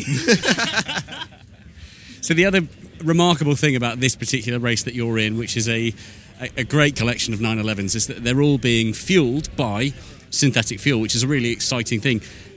What is that like for you as a driver? You know, obviously ta taking on a car that is essentially being fueled by something that hasn't originated from crude oil. Is it exciting? Is it does it give any big characteristic differences to the way the car drives? Uh, I think it's quite exciting because you know, as a driver, you don't actually feel a difference. You don't hear a difference. Power wise, is the same. But I think from a marketing point of view and a sponsor point of view, you know, with the way the world's going, everything looks to be more sustainable. So I think it's another incentive for businesses to get involved, and and that side of it, it seemed more to be you know, more ethical and eco-friendly, and it's a good sell, selling point. And you know, if it doesn't affect the performance, those guys don't care. So uh, no, it's it's good to see. Absolutely, and in fact, I heard I attended a very um, surprisingly engaging press conference yesterday morning about this particular race and about the sustainable fuels. And one of the things that was pointed out in that press conference was that the power from the fuel, so actually fuel to engine, is producing slightly more power as if it's a higher octane than you'd find with regular petrol, which is quite exciting, isn't it? If that's not one thing to get the general public excited about synthetic fuels, and I don't know what is. No, definitely. Um, you know, more power, more smiles on everyone's faces is the way I view it. So, uh, no, it's cool to see, and obviously, you know, everything's going towards. You know, it needs to be more sustainable. Uh, obviously for the environment, but other factors as well. So, um, no, it's good to see. Uh, and, you know, all the cars running on the same here is fantastic, and uh, what a way to sort of kick things off. Too right. Should we keep exploring, Miles? The Driven Chat Podcast. John, by his own admission, said, Is that Johnny Herbert? And then went, I actually don't know what Johnny Herbert looks like. I said, It looks like that guy over there because that's Johnny Herbert. So, Johnny, we thought we would uh, we thought we'd accost you before you go out in the in the Lotus. We've done that. Uh, tell us a little bit about what on earth that car is and what it means to you. Have you been dragged in to do this, or have you actually? Is it, is it a willing venture? Uh, there's no dragging or screaming uh, to it at all. Chris Dinnage, Dinnage who runs Classic uh, Team Lotus, he uh, basically we've known each other for well, when did we first meet? 1988, I think, at Monza when I drove the the, the Lotus Formula One car there when Nelson Piquet was the current world champion, and we sort of stayed in contact. And of course, then he moved over to Classic Lotus and you know, we've got this anniversary here, 75 years, and it was nice to drive something different. So I was in this 77 yesterday and back in it today, and it's and it's lovely because when you see these cars, it is just pretty awesome. Then I'm seeing that 49 there with that massive rear wing sticking up four or five foot in the air. It's just incredible to see. I, I thought they'd left the jack on the back. Yeah, I know it does look it, doesn't it? It does look. It's, it's just brilliant, and it's lovely. I know we're not going very very fast, but it's just nice to feel what Mario sort of went through when he was driving this car. You know, in the in the 70s. Just tell us a little bit about what it's actually like to get into one of these cars because you've driven a great many cars, but obviously something like this has a great deal of providence, and driving it is something like Revival, you know, it's a bit of a risky job, isn't it, or is it not? No, no, not at all. Well, I tell you what, that's what's surprising. When I drove that yesterday, and we were lucky, we were able to do sort of go through a few gears as we went down to Mad- and you suddenly you feel the downforce come into effect. So considering this is you know sort of 77-ish uh, from that period, they are still unbelievable things to drive. They're not awkward. The gear stick's not sort of fluffy and you know you don't know where you're going. It just selects itself beautifully all the way through. So considering the age, it's just amazing what the engineering was like way way back back then in the 70s, and even when I've driven a, a car from the 60s. I think the oldest car I've done is a 55 Jaguar, Mike Hawthorn's uh, D-Type, and even that was incredible what it was able to do. Disc brakes for a sort of race car with disc brakes on it, but even the gear shifting was fantastic, and the handling was brilliant as well. So I'm very lucky that I'm able to sort of jump in all these different cars, but I'm I'm never shocked. I'm always pleasantly surprised to see how you know what the engineering was like, and then when you can see when Mario was driving that car, you know how comfortable they were, you know when they were winning the races they were in in that period. Lovely.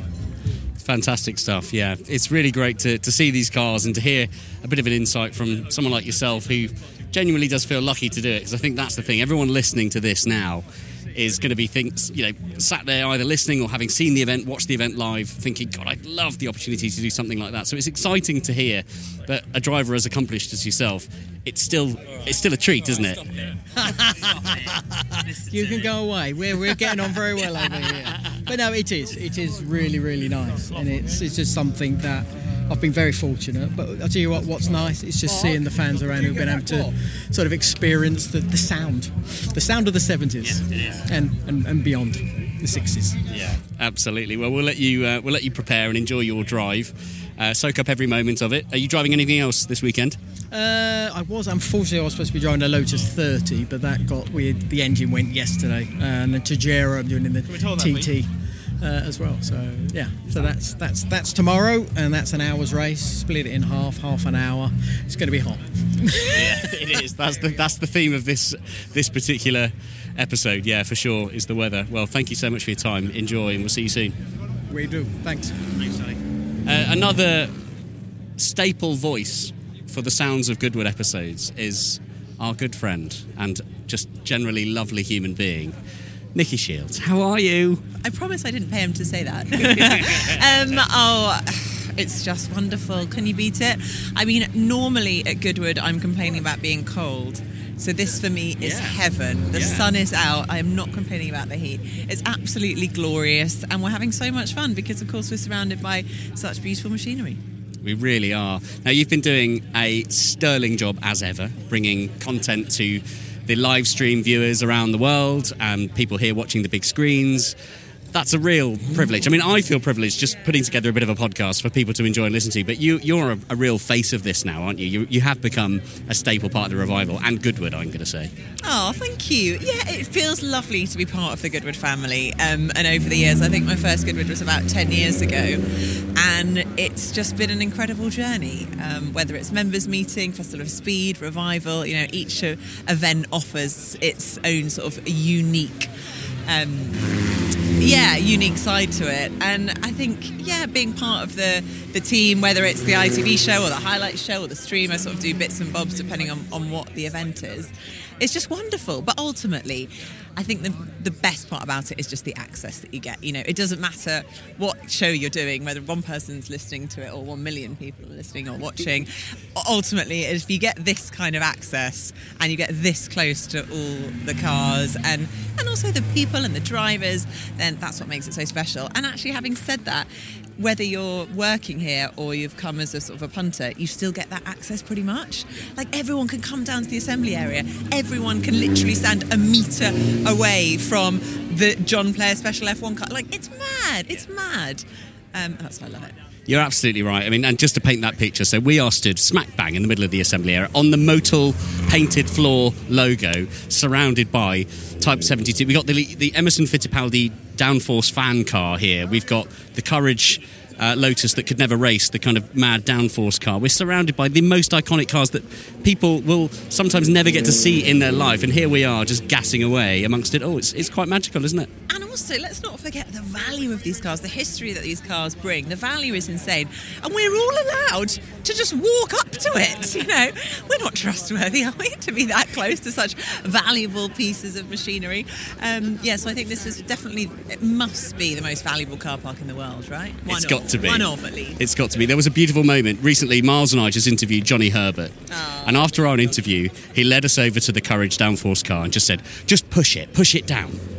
Which I'm going to say to you now. I'm, I'm going to give authority that we can do it because it is this bizarre. Oh, expe- you just saw it. You saw it happen. What? So it's the car. So it's the car that has active downforce, and the skirts at the bottom stick to the ground and then like cause a vacuum, so that it had more downforce, and it was banned immediately. I've always read about this car. I've maybe seen it on track, but I have never seen.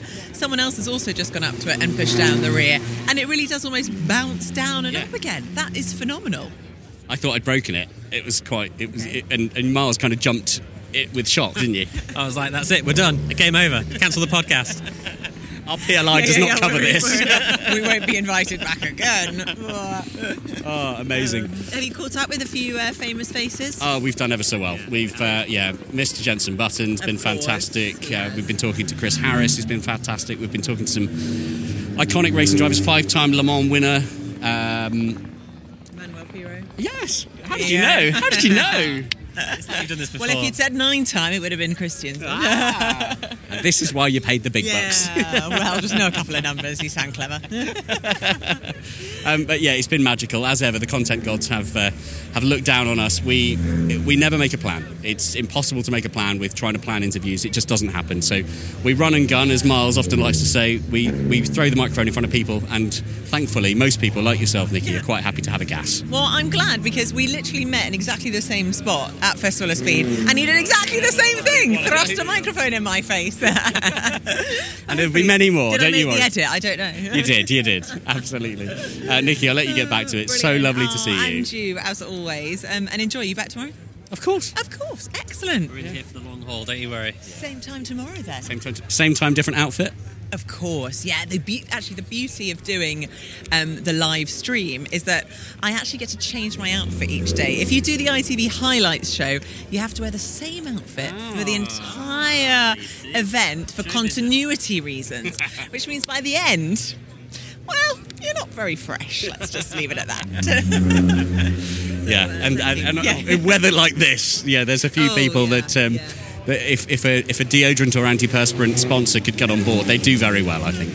Brilliant. Well, thanks so much, guys. I'm actually, I can see my floor manager is up He's there. waving. So he is about to go, get up here, we're filming a link. Do some actual yeah, work. Exactly. Stop gassing. Get back Lovely it. to see you. Take care, guys. See you later. So, John, we appear to have quite a few Lotuses setting off now. Uh, we're anticipating quite a lot of noise, is that right? I think you're absolutely right. Yeah, this is. Um, we're standing actually in one of my favourite spots. So, as I said time and time again, if you listen to these episodes before, the Sounds of Goodwood episodes, I always make a point of saying I'm in the assembly area, my favourite place to be, because it's great. You get to scoop up amazing interviews, but also you get to experience the cars leaving the assembly area and entering the circuit, which is just a symphony of noise. And I feel like with the variants of Lotus products, Lotus race car products we're about to see roll out here, we are going to be treated to quite some quite some good noises. Well, even though they're stationary now, they're already making quite a racket. So um, we'll shut the hell up, and uh, as they roll out, we'll allow you to listen to those glorious engines.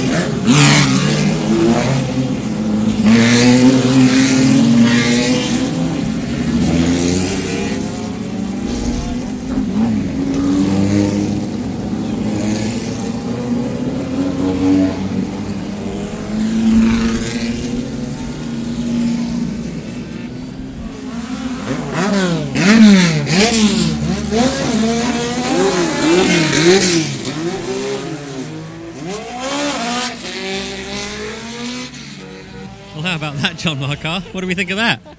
That was pretty wild, wasn't it?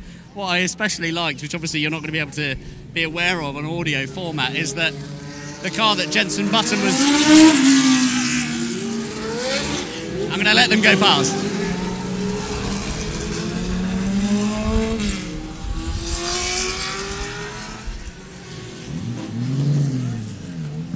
The car that Jenson Button was driving clearly had a starter issue, which meant that the only way to get it fired was with a good old fashioned push start.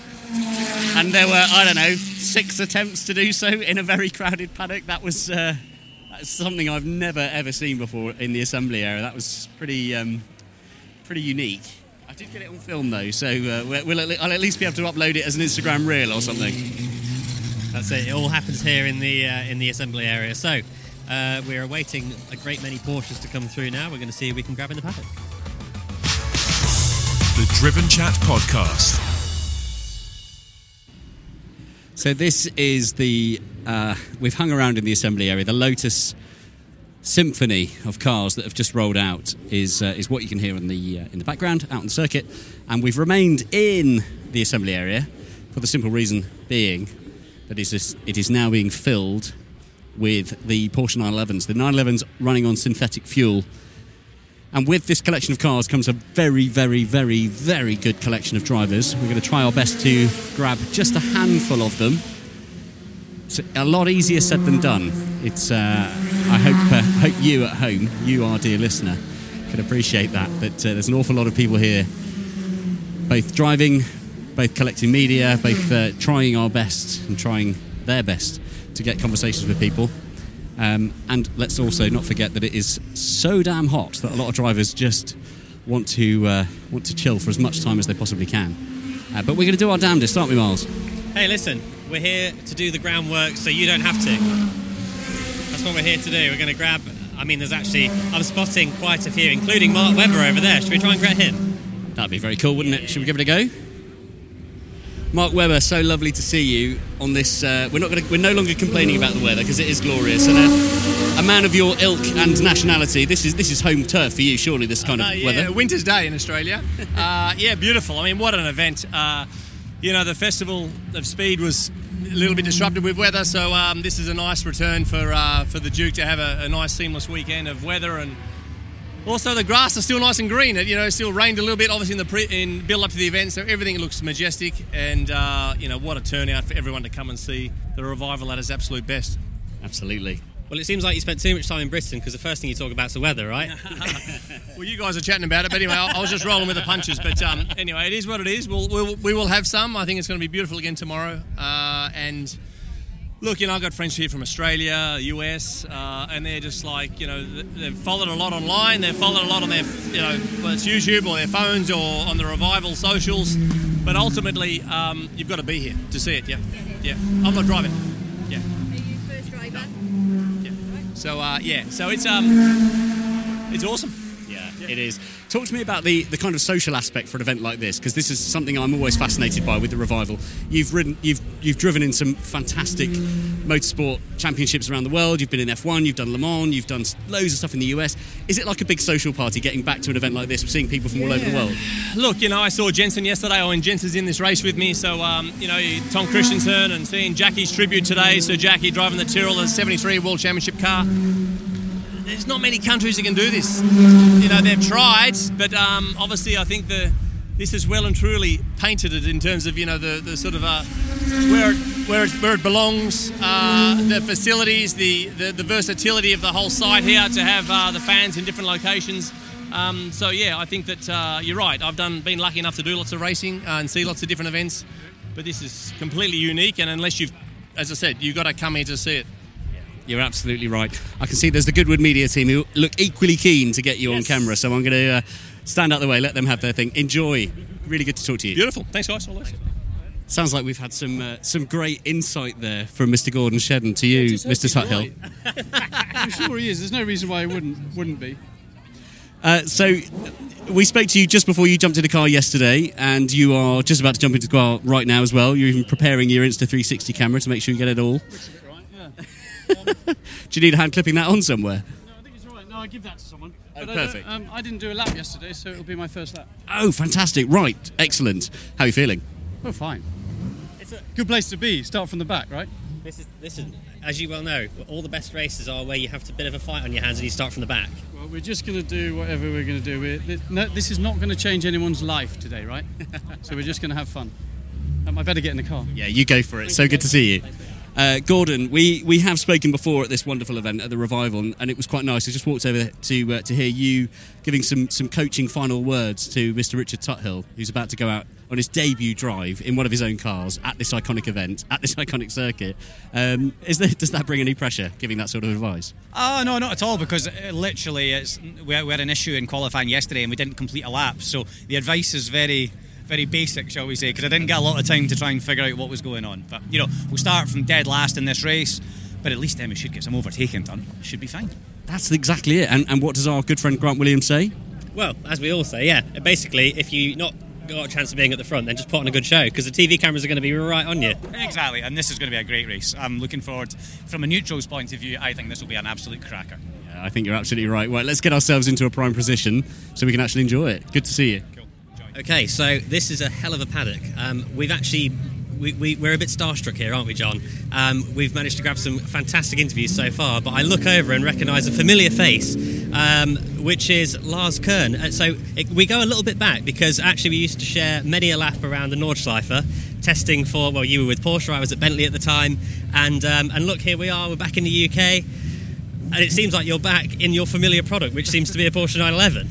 Yeah, exactly. It's my first time here at the Goodwood Revival. It's an incredible event. Uh, driving these cars uh, in this atmosphere with this weather, it's uh, yeah, can't be any better. Um, that's what we thought until yesterday. Then we blew the engine in the first lap in the qualifying. So this is where we are at the moment. We're going to start the race from the back. Um, but yeah, still we're going to yeah, we just inhale the atmosphere and the, the energy which is around here. It's really, really great being here. There's not, there's not really anything else like it. Do you know? It seems to be a common theme. Everyone we spoke, many people we've spoken to today have said, "Well, actually, we blew an engine yesterday." So it seems that you're in good hands. Um, so you've got your you've got your work cut out because you're going to be starting somewhere towards the back, I assume. But you know, as you well know, they're always always the best races because you have a bit of a job to do. yeah, again, uh, I mean, yeah, from, from that point, I mean, it's, it only can be positive because it's only going to go one way um, from that point. And Max is going to take the start, I'm to take the second half, and yeah, we just hope to finish on like a, just finish it like a clean lap uh, or a clean race, and just uh, because I, I'm pretty sure if you look around, I mean, it's many 911, so I guess it's to be pretty cup style mess in the first corner. What I enjoyed yesterday, I spoke to both uh, Jenson Button and, Chris Harris, who are both driving in this uh, this race as well. Uh, both of which seemed quite apprehensive and quite nervous because they said the guys that do this all the time, they just swing it up back end. They're just drifting these cars around. So it's quite interesting hearing quite accomplished racing drivers such as yourself going. It's going to be quite interesting to see what happens here. Yeah, it's difficult. I mean, I have to admit, it's completely different to anything I've driven before. And uh, as you just mentioned, I mean, it's just no grip, so you got to drift all the way around. But um, yeah, you just got to calculate where you're going to go. Um, so yeah, I mean, let's see how it goes. We went testing here, so I'm, I feel I'm, I'm, I'm prepped uh, good enough. So yeah, let's see how it goes. Absolutely, we'll let you crack on. It sounds like uh, we we better move, Mars, because I think we're about to get run over. But really good to see you. Thanks for your time. Good to see you, man. Yeah.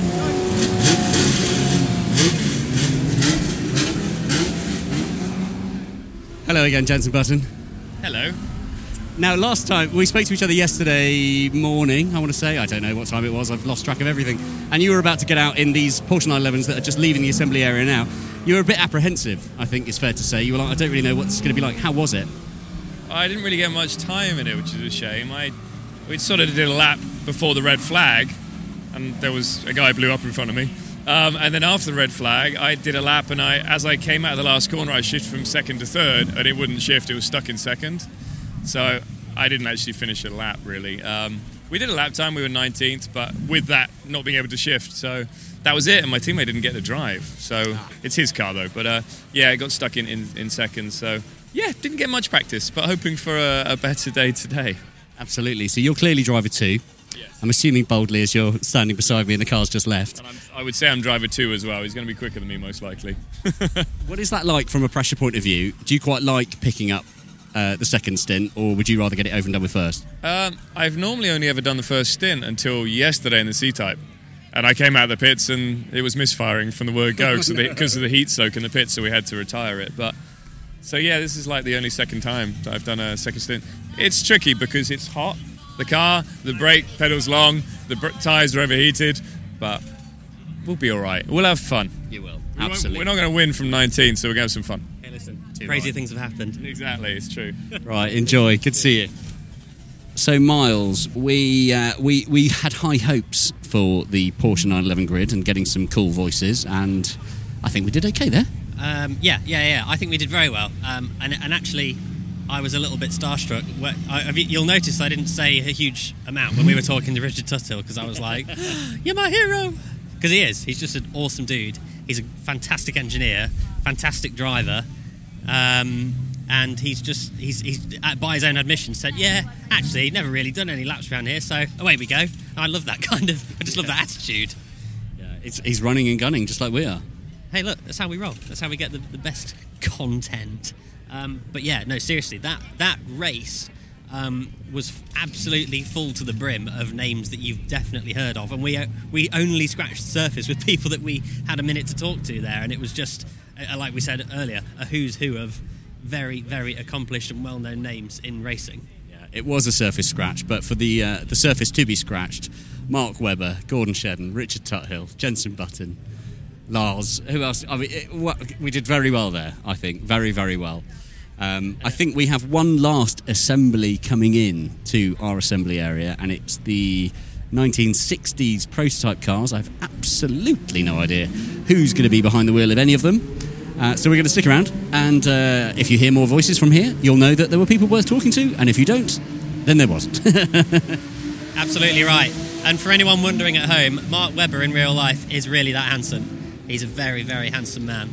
Um, so any lessons from him on, you know, how to age like as well as he has into his what is he mid forties now? Um, yeah, hats off to the man. you heard it here first. Miles Lacey, fancy smart Webber.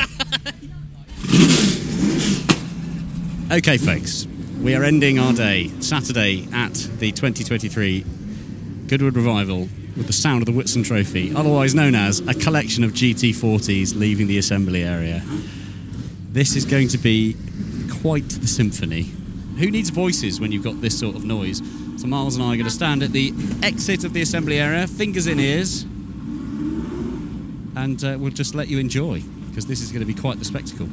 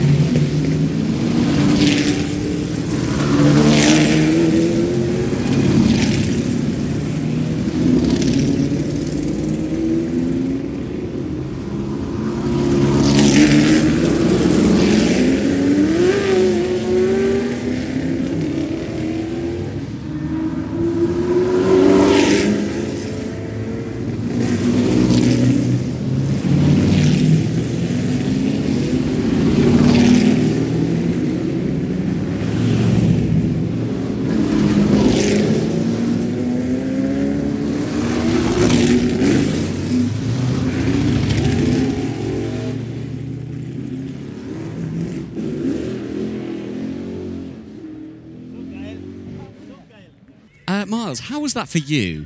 What just happened? That was the most incredible noise I've ever heard, and there was like 20 of them. Yeah, pretty sensational stuff. That does, for us, for this segment of the podcast, bring us to the end of our day. Saturday at the Goodwood Revival 2023 has drawn to an end, and I'm so pleased to report, not that it makes any difference to you, dear listener, the temperature is starting to drop because it's been an absolute scorcher. Um, Miles, I think, I think I'm right in saying we've earned ourselves a beer, don't you? I would wholeheartedly agree. I think we've actually had a fantastic collection of uh, guests on the podcast today. Some that we definitely, definitely didn't expect. Um, yeah, so I, I don't know how we're going to top that tomorrow, John. It's going to be a tricky one, but we'll have a go for sure. Um, yes, you're absolutely right. Many that we didn't expect, perhaps a few that we didn't deserve. so, uh, yeah, let's celebrate those over a beer. Um, as for you, dear listener, we will be back tomorrow. The Driven Chat Podcast. Well, good morning from Goodwood Revival 2023 Sunday, day three. Miles, Lacey, and I sat back in exactly the same location we were sat in yesterday morning, Saturday morning, ahead of a day where we, I think we prefaced by saying we don't really know who we're going to talk to, we don't really know who we're going to find, what sort of conversations we're going to have. But as it turns out, as this, as this crazy format of podcasting sometimes goes, we actually did fairly well, didn't we? we did exceptionally well. As you say, we sort of like turned up into the collecting areas and thought, oh, well, you know, we'll see who we can find. And I think we had a really fantastic day. And and and actually, some names that we were, I think, a little bit starstruck by. Well, largely me, but yeah, uh, everyone was in a very good spirit. There was some fantastic racing. Particularly, we stuck around for the um, for the Ford GTS, uh, the GT40s, and the Lolas going out.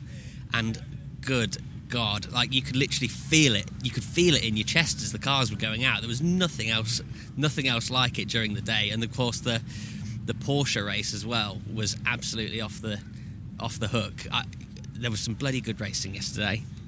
You're absolutely right. Yeah, and this is the thing. I think for anyone that's not yet experienced the revival, this is perhaps the thing that catches so many people by surprise, and it's the fact that these cars, regardless of their value, and some of these are in the many, many, many tens of millions of pounds worth of metal.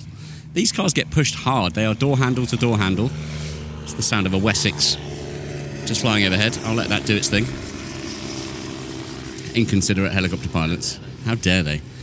Um, yes, you're right. And, and yeah, you see these high value cars being pushed to their absolute limits and beyond. And, and in some circumstances, like we saw last night in that Whitsun Trophy, some cars got it wrong, and there was a quite a big incident with I think it was a Lola that went off and ch- changed its suspension geometry quite dramatically and lost most of its bodywork, and that's just what happens. But yes, an incredible, incredible day. The uh, the Ford GT40s that you spoke about there as they were leaving the paddock, hopefully all being well, providing it didn't absolutely destroy our microphones. That was what you would have heard as your closing sounds for yesterday evening, Saturday evening. Uh, but we'll be seeing more of that today, and I guess for us today, again, a bit like yesterday, we've got no plan. We've got no list of confirmed interviews that we're going to conduct. We are just going to run and gun, walk around, see who we find, have a chat with people, and see what happens. Got a question for you. In terms of Friday and Saturday, what's been the highlight for you so far? Oof, very, very good question. Um, I think, as cliche as it sounds, it's just the variance of conversations. It's that that ability now. this gets easier and easier each time because, of course, we, we get to build a little bit of rapport with drivers. There are drivers that I've seen at various other events as well, so you get that kind of like familiar smile, which is always quite nice. Remember the first few Sounds of Goodwood episodes that uh, we record, we recorded. Um, sometimes it was a bit of a stress in trying to explain what we were, who we were, and what we were doing beforehand. Uh, whereas now the ability to just walk up to a I don't know Jenson Button or even a Mark Webber, which was quite cool yesterday, as he was perched comfortably on the side of his racing car. Um, it's just great. It's, it's absolutely brilliant. I love bringing this content to you. And when we're not interviewing people, we get to stand by the trackside and watch some absolutely brilliant motorsport. It's just a, it is a brilliant event. This is the the best event of the year for me personally. And um, I know for a lot of you, the podcast listeners, this is a, a firm favourite as well. And this format of podcast is a firm favourite. So yeah, it's very hard to pinpoint an exact highlight. Have you got a, a specific one?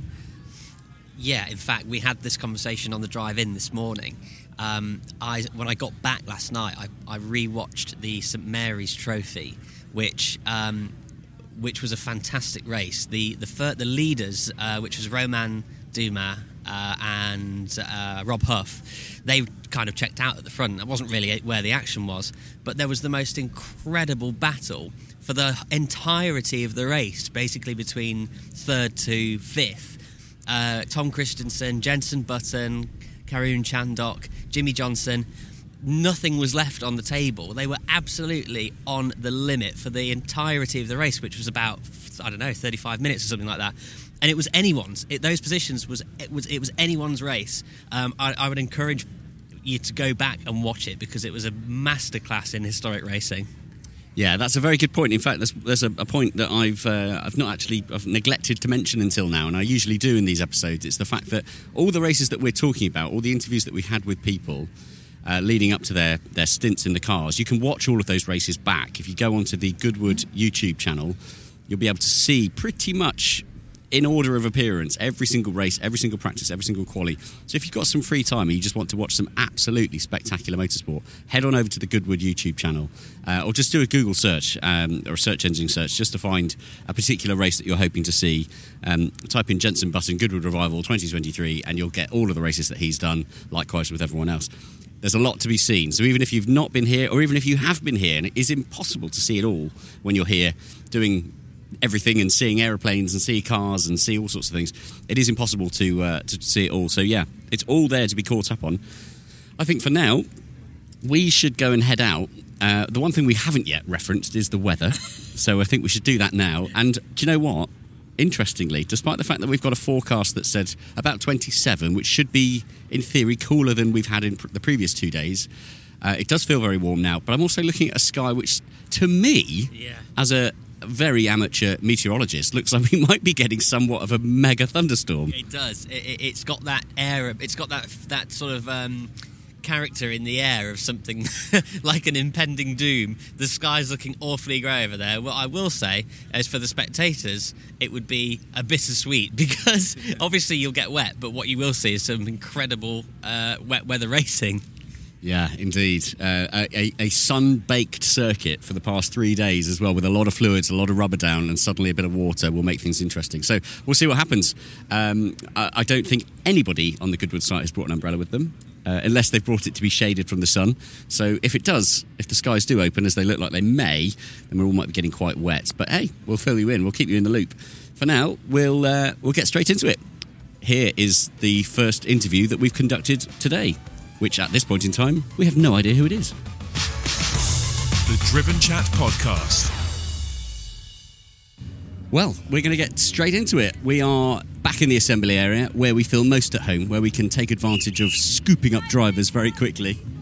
And uh, the first grid that we are going to be walking amongst is 1956 to 1960 Formula cars. So we're talking uh, Maseratis, BRMs, Cooper Climaxes, all those sort of good stuff. I know there is going to be a familiar face in this particular race, Mr. Marino Franchitti, who we've spoken to many, many, many times before.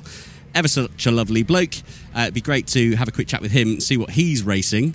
Um, and uh, I, what I enjoy with grids like this is watching the face of Miles Lacey, who who drives what can only be described as the, the Rolls Royce of racing cars. Um, although it does look quite scary and brutal and, and uh, intimidating from afar, the reality is they're quite safe, aren't they? What you drive? Yeah, well, yeah, I was just looking by stark comparison. We were just talking to some of the other drivers, and, you know, essentially what you're looking at here is a tub. There are no seat belts, there's nothing holding you in whatsoever. Um, and we've actually seen some drivers wearing actual body armour, which I've never seen anybody wear uh, in a race car before. So I feel like that's quite telling. And just just to, just for a bit of added spice, as we're stood here now, um, it's starting to rain. As in, it's going to properly rain. I think very shortly. And, and I, I I feel like we might we might need to go and be a very strong vantage point to see what happens for this particular race. It's not a bad idea. In fact, now that you've said that, I've just seen a Marino Franchitti putting on what I can only describe as knee pads. So let's go and talk to him and uh, see what that's all about. Marino Franchitti, I've just walked up to you beside your beautiful Maserati and seen you put on what I can only describe as knee pads. Yep. Um, what can you tell me about the need for knee pads and this particular Maserati? Uh, well, th- it's a 57 250F, and we run it as it was in period. Same seat, uh, no seat belts, no rollover protection. So you use your knees really to hold you in. And without the pads, uh, yeah, it basically makes your knees bleed. So the pads definitely help. Makes you think back, doesn't it, to the guys that were peddling these at New. Oh, they're unbelievable. They would have been, you know, absolutely battered by the end of a, a race. I mean, I can't imagine just A, making it last that long, but but also the physicality of it. When you push the car, obviously they were managing the car over a race distance. Bec- When you push it hard, it, the brakes, you know, drum brakes, they don't like that. But just the, the physical exhaustion that you get from driving it, if you push it hard for like five laps, you start feeling it just from holding yourself in. Um, like the other day on Friday, it's not quite so warm today, but on Friday, three laps in, it starts to burn your feet, and the heat coming back. Even though it's open top, there's no air coming to the driver, so it's no wonder they were wearing t-shirts. Absolutely, yeah. No, uh, no safety, uh, safety knee pads or anything else. What's this? You're now strapping on an additional, this additional body protection for. Uh, yeah, I mean, yeah, obviously you accept the risk of driving something like this, but I have uh, Alpinestars make a motocross vest, which has a chest protector, back protector, shoulders, elbows, just something in case in case the worst should happen. Mega stuff. Now, Miles standing next to me, he races in prototype series. Y- You're, um, I want to get your impression looking at cars like this, looking at the gear that Marino is now putting on. Does this make you want to do this sort of uh, this sort of racing? Um, I'll be brutally honest. It makes what I drive look really quite safe. so um, yeah, but why not? I mean, um, I, I, hats off to you guys because it's uh, it's an entirely different ball game, particularly at a race circuit like this. Yeah, there's the, the- that's what I love about it. The car is as it was, the circuit's as it was. It's it's a hell of an experience to get out and do this. I don't really like getting close to people in it. It's quite nerve wracking, but just the joy of driving it around here on my own and, and getting to experience what what what a lot of my heroes got to do is uh, is quite something. I can imagine. Right. Well, enjoy. Really good to see you. See you soon. Thank you.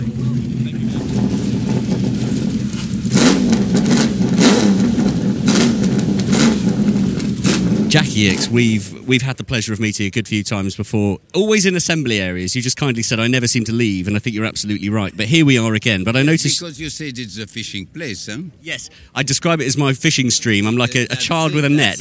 I just scoop them up. It's so easy. And then uh, every so often, a big fish like you comes into the river, and here we are. We can have another chat. So it's so good to see you. I don't know if it's a big fish, but it's an old fish for sure. uh, uh, they are growing up. Uh. Yes. Well, uh, yes, it's a privilege to be at uh, Goodwood. That's number one. It's a privilege to be surrounded by all these fans and people passionate by uh, motorsport. It's uh, a privilege to have all these owners of cars who are ready to raise them uh, full speed. Oh, it's a quite an exercise, and we have all that in common. So the assembly, considering the age I have, like uh, the famous Jackie Stewart, that's the reason we are here uh, often. Uh, yes, I love this place, and I love the people who are enjoying Goodwood because it's unique. It is. It's so special. So I'm guessing you're not doing any driving yourself this weekend. No, not this weekend. Maybe for my eight years birthday. Huh? Who knows? Ah, is that? Well, you have to wait a little bit. Only a few years. No, only one. Uh. So, so next year's your 80th birthday. Not next year, the year after.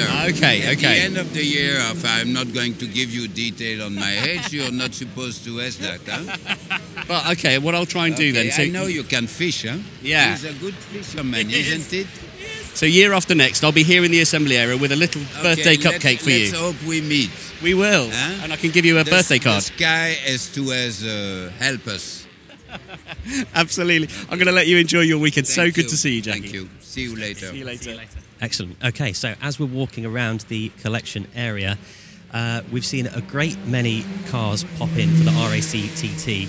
Um, some very loud, thunderous V8s, and who should I find? Only current t- touring car driver, Tom Ingram. How are you, Tom? Hello, how are you? Very well, thank you. Very well indeed. Thank you for asking. Um, obviously, you've become a bit of a stalwart of Goodwood over the years. Um, and a race like this, are the nerves building still? Uh, obviously, we have a bit of responsibility with the cars. Tell us a little bit about what you're driving and what you hope for in this particular race.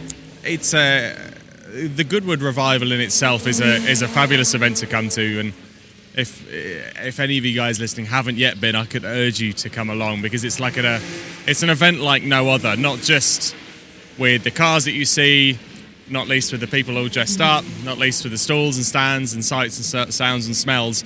They're just fantastic. So it's an event I love coming to. I'm very lucky to be able to do quite a lot at Goodwood with the members meeting and the revival and Festival of Speed. So I'm very lucky to come along and, and just see and, and see and smell some amazing things. So it's uh, it's always a good one. and for this weekend, I've been in a uh, I've been in the RACTT, so the race that's just coming up, and then I've also been in the St Mary's Trophy race as well. So I sort of uh, two hats on. One that cars are about 10 seconds a lap difference between them, so it takes a few laps. There's about 10,000 kilos difference between them. so I'm out in a, in a uh, Corvette Stingray, big block. So we're doing about 160 mile an hour down the back straight. Um, so it's almost sort of like driving a ferry that goes like a speedboat. It's a it's a strange thing, but it's great. You know, Craig Craig Davis, who I'm showing the car with, um, is fantastic. A lovely, lovely guy, but also very quick behind the wheel, and obviously knows his car very well, which is nice to, to glean some information from Craig before I jumped in it. Because the first time that I drove the car was on Friday, so it was a it was a real eye-opening experience to say the least. Do you know this is a very common theme? The amount of drivers that we speak to that go, um, so we, you know, what testing have you done? What kind of preparation? They go, oh, well, actually, I only jumped in the car yesterday. Um, so that's a real common thing. And of course, like you mentioned, Craig Davies always puts on a great show. Um, always has done. We've seen some fantastic battles with him in, in many of the races he does. Always in something big and powerful and a V8, generally speaking. Brilliant. Always a pleasure. Thank you, Tom, for your time, and we'll be watching eagerly uh, for the next race. Thank you very much. So the car you can hear there is a 250 LM, as driven by Max Girardo. We spoke to him briefly yesterday, who told us about the fact that the car is here as a, as a parade, as a display. Not going to be competing this weekend, but I thought firstly I'd share the sound, and then perhaps we can have a, uh, a quick chat as well with Mr. Girardo. Either sat in the driver's seat or uh, perhaps if he's going to jump out. Now, Max, you told us briefly yesterday as we were standing around with the uh, the Settrington Cup grid about the fact that you had your 250 LM here. Not racing, not competing this weekend, but it's here on display and it's here doing a little parade lap. You've just driven it into the assembly area. We've just heard it. What an utterly gorgeous car this is. I tell you what, it's it's phenomenal, and uh, and and just that engine. There's something about the engine. This LM, it sounds so so good, and uh, even though I'm not racing it, it's it's it's what an honor, right? A 250 LM on the track, leading out the TT. Does it get any better than that? I mean, uh, I tell you, might be good about that if the LM was actually in the race. But uh, but next to doing that, I'd say it's as good as it gets. It's just incredible. These it's relatively tiny little pea shoot exhausts, four exhausts coming out the back of this that just produce that glorious tone. And every you just it, it was like the, the beautiful girl walking into the ball. Everyone just stopped and looked. And, and, and of course, fashionably late, right? Absolutely. Everyone else has set up, but we thought we'd arrive just after everyone is uh, after everyone's here. Add, adds to the effect. So it wasn't planned, I promise. of course. Miles, what a stunning looking thing, right? Uh, as you said, um, uh, very, very well done, by the way, to, to draw the attention. It definitely caught a few eyeballs, but yeah, what a car that stands, even amongst a collection like this, it's a car that still stands out. Yeah, it's great. You know, I don't think you don't see very many 250 LMs. In, I mean, I know there was some in the Ferrari race, but it's actually for some reason not many people race them. So to see them driving around Goodwood, I think it's uh, it's nice. I mean, look here, like Cobras, E-types, but uh, the LM is not something uh, that you see. And, and also, it's in really good company. I mean, look, there's a GTO there, 250 LM here. I mean, what a great right. Imagine when the two cars are going to be in front of the grid, parked up there, grid walk. It'll be phenomenal. Yeah.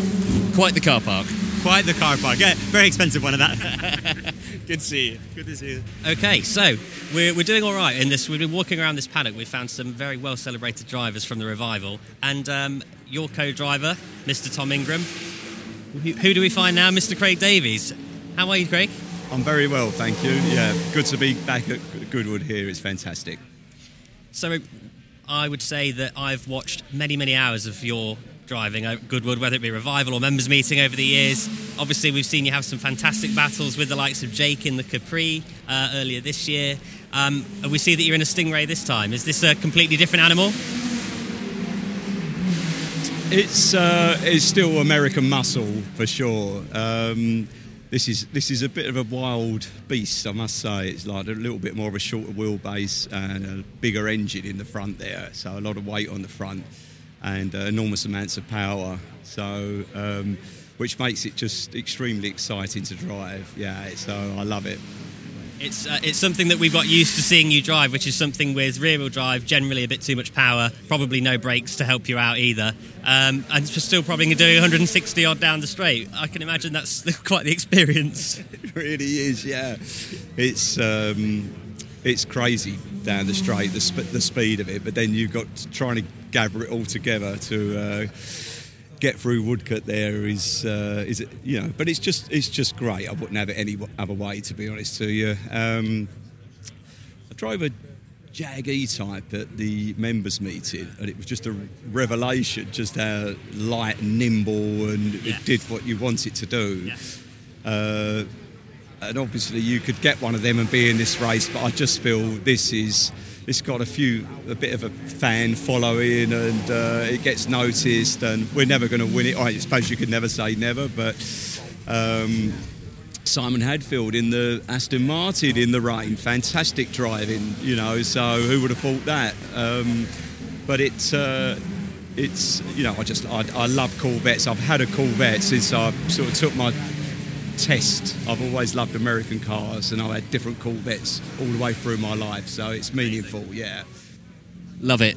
Talk to me, Craig, about the noise because this is a noisy car, this thing, and the grid that you're amongst. We've got Cobras, we've got E types. There's a lot of noise here. What's it like in the car, heading down the straight? Can you hear anything at all? Is it just a wall of sound? It is a wall of sound. it's absolutely.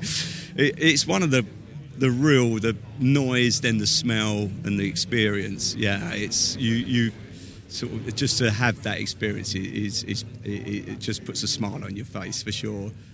I can imagine. Well, it looks like it's almost time to uh, get drivers in cars. So uh, thanks for giving us a few minutes of your time. Enjoy the race, as you say. You're not going out to win, but go out to have a good time at least. And uh, yeah, looks like you'll have some some good fun. Thank you guys. Thanks very much for coming over. The Driven Chat Podcast.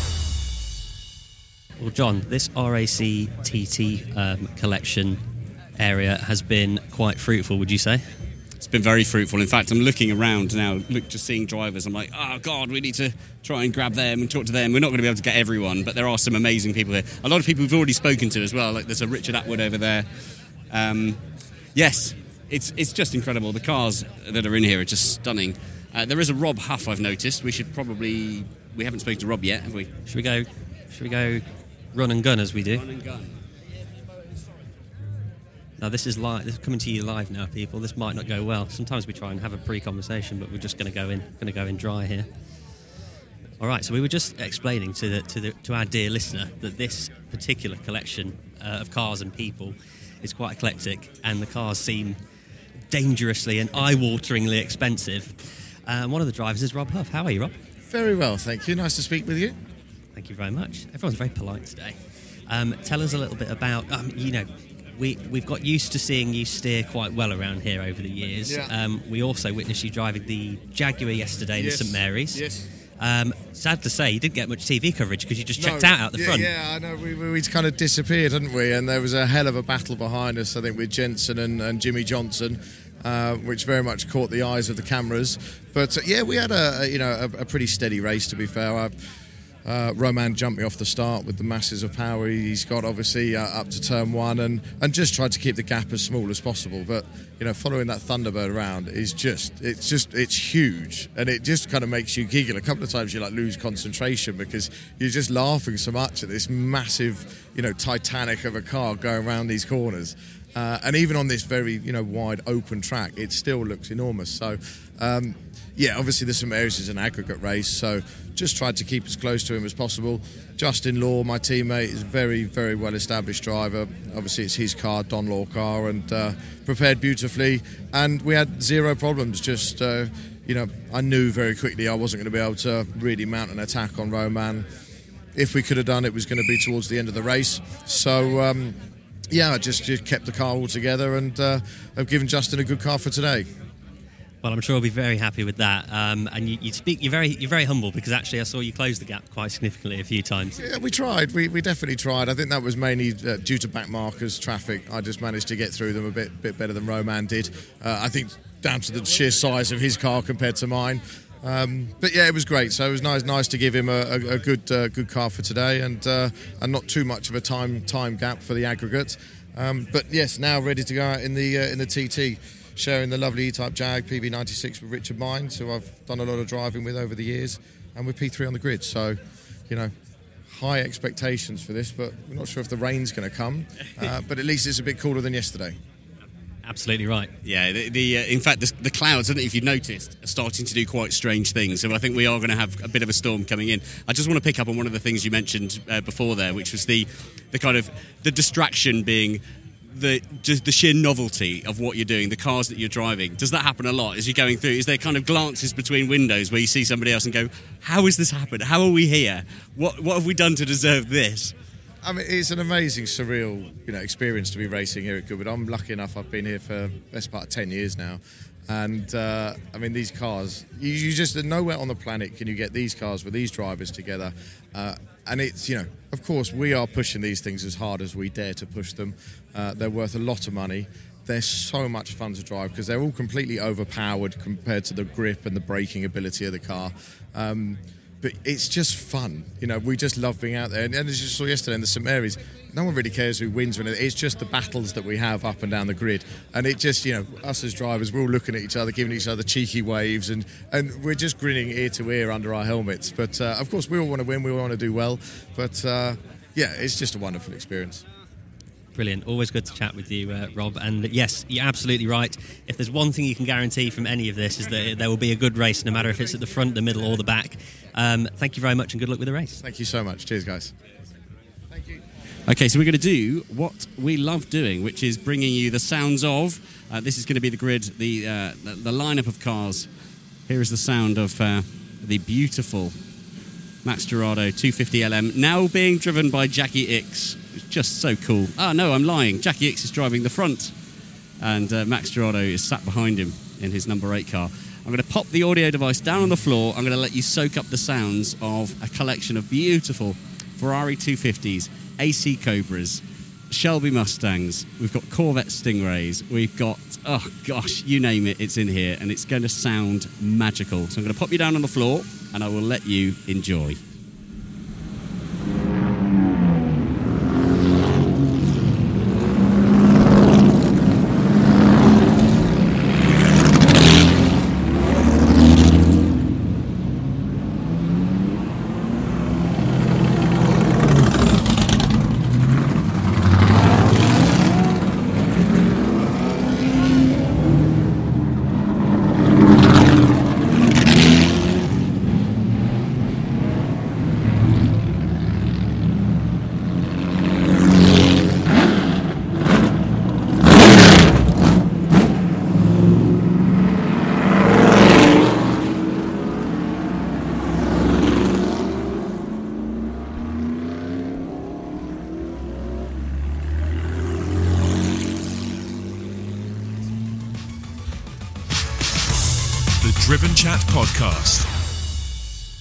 Well, we've, we've found ourselves back in the assembly area, our, our favourite spot, for the simple reason that uh, one of the main focuses of this year's revival meeting is, of course, the celebration of Carroll Shelby, 100 years since his birth.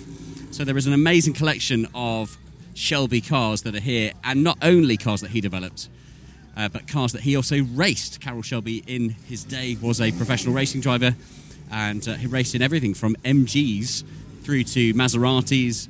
But uh, so yeah, we've got a, a great collection of his cars that he's driven, but also cars that he's spanned and engineered. And as well as the cars that are here, the Shelby family are here too, which is really exciting.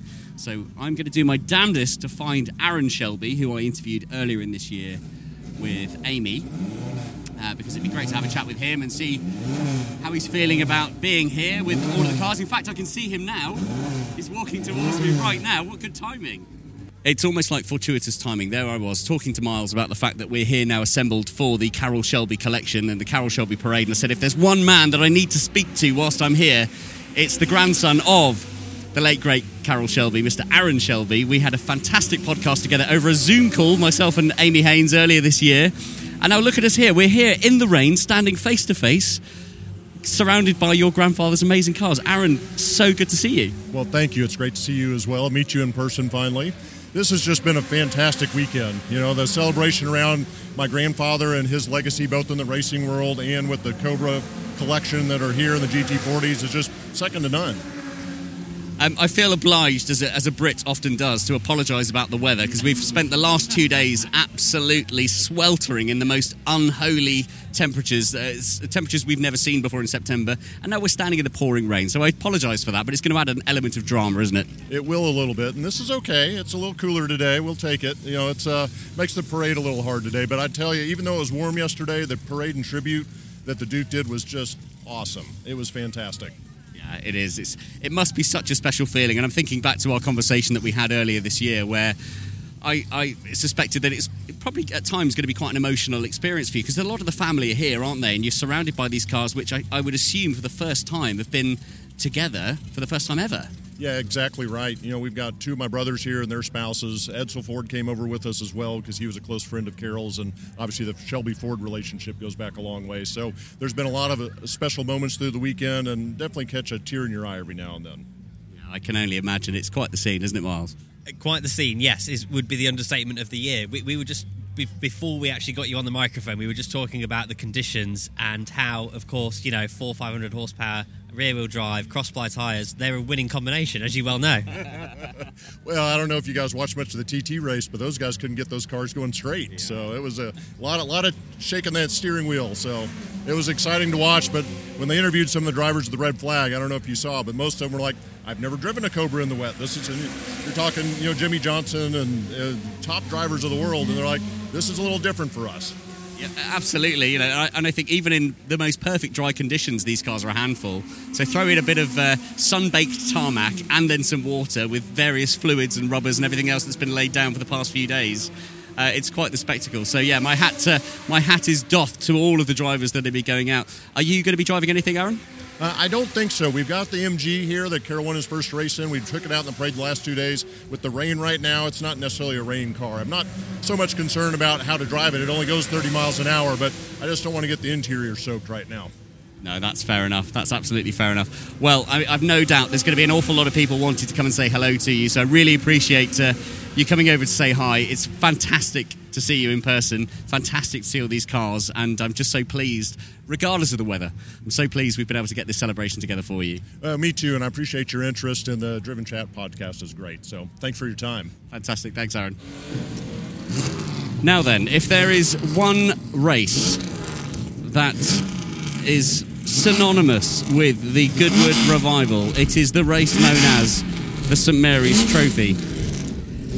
And it's synonymous for various reasons. Firstly, because of the collection of drivers that partake in the race, but also the collection of cars. Now, in this particular grid, we have Mark II Jaguars, Mark I Jaguars, we have Austins, we have Mark 7 Jaguars, we have Minis, we have Ford Galaxies. This is the one. If you've seen a clip of the Goodwood revival that's been shared time and time and time again, I guarantee you've probably seen a clip of the St Mary's Trophy.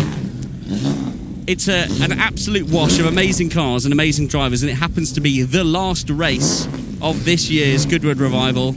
Sunday evening, I'm going to say, we are now into. The rain has stopped and the sun has come out. I've seen a, uh, a Justin Law get out of his Mark II Jaguar. We can go and have a quick chat with uh, with Justin, and we'll see who else we can find.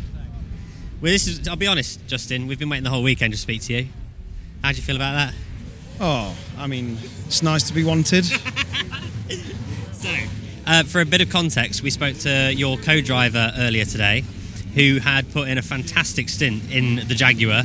In, uh, well, to be honest, he didn't get a huge amount of TV time because he essentially checked out at the front, um, and he was hoping to leave you a good car for the, today's race. How do you feel about that? Well, um, yeah, we had a bit of a problem after his uh, his race. Uh, the release clutch release bearing was squealing its head off, and we just didn't want to risk risk leaving it. So we've had the gearbox out overnight, put a new one in it. Um, hopefully everything else will uh, hold up. Um, you never really know at Goodwood, do you? So uh, we'll see how we get on. Gosh, what a tremendous racket! Um, so, uh, with that said, the Thunderbird just making quite the entrance there. Do we consider that to be the main competitor for this race? Well, with a seven litre engine, I mean, yeah, probably. Uh, although I'm I'm not actually sure if it's dried out yet, but a damp track's probably not going to be what he wants. Um, we're we're a bit down on power, obviously, from that. Um, we'll see if we can get it down. But honestly, you never know. You never know what's going to happen in these races. Sometimes cars come from way behind that that uh, you know maybe they've fixed a problem or something, but or or maybe they weren't using all the throttle in the qualifying. You, you just never know. So You never, and that's what that's what's in the industry known as sandbagging for everybody that uh, was wondering, where you put on a very poor show the day before because you're actually hoping for a little bit more performance the following day. no comment. but I think you can see, you know, everyone can see out there on the TV. I wasn't leaving anything on that track. I nearly nearly threw myself off in Lavant once, where I just thought I'm going for this, and uh, I had to back out of it. But uh, and so was Rob. Ro- Rob drove an amazing race, um, kept all on the island. So we'll just see what we can do.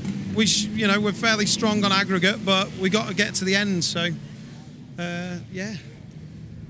Well, as ever, we'll be watching front and centre. And um, in the great, great words of Grant Williams, if you're not going to be at the front, but I think you will be, just go and put on a good show. We like a good skid now and again, don't we, Justin? yeah, we'll be putting on a show wherever we are. So, uh, um, and we'll definitely be putting a show on in, in the bar afterwards.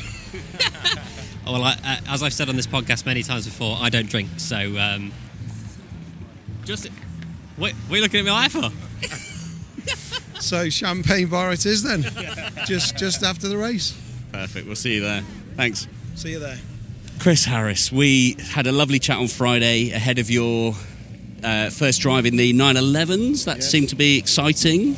That was exciting. Uh, didn't finish very far up. I won't list all the usual excuses because there are many. Um, we did all right in the end. Actually, it was really enjoyable. That was that was Goodwood at its best, wasn't it? It was a cloudless sky. It was hot. Everyone was having a great time. Everyone was cheering. People laughing and cheering at how sideways the cars were.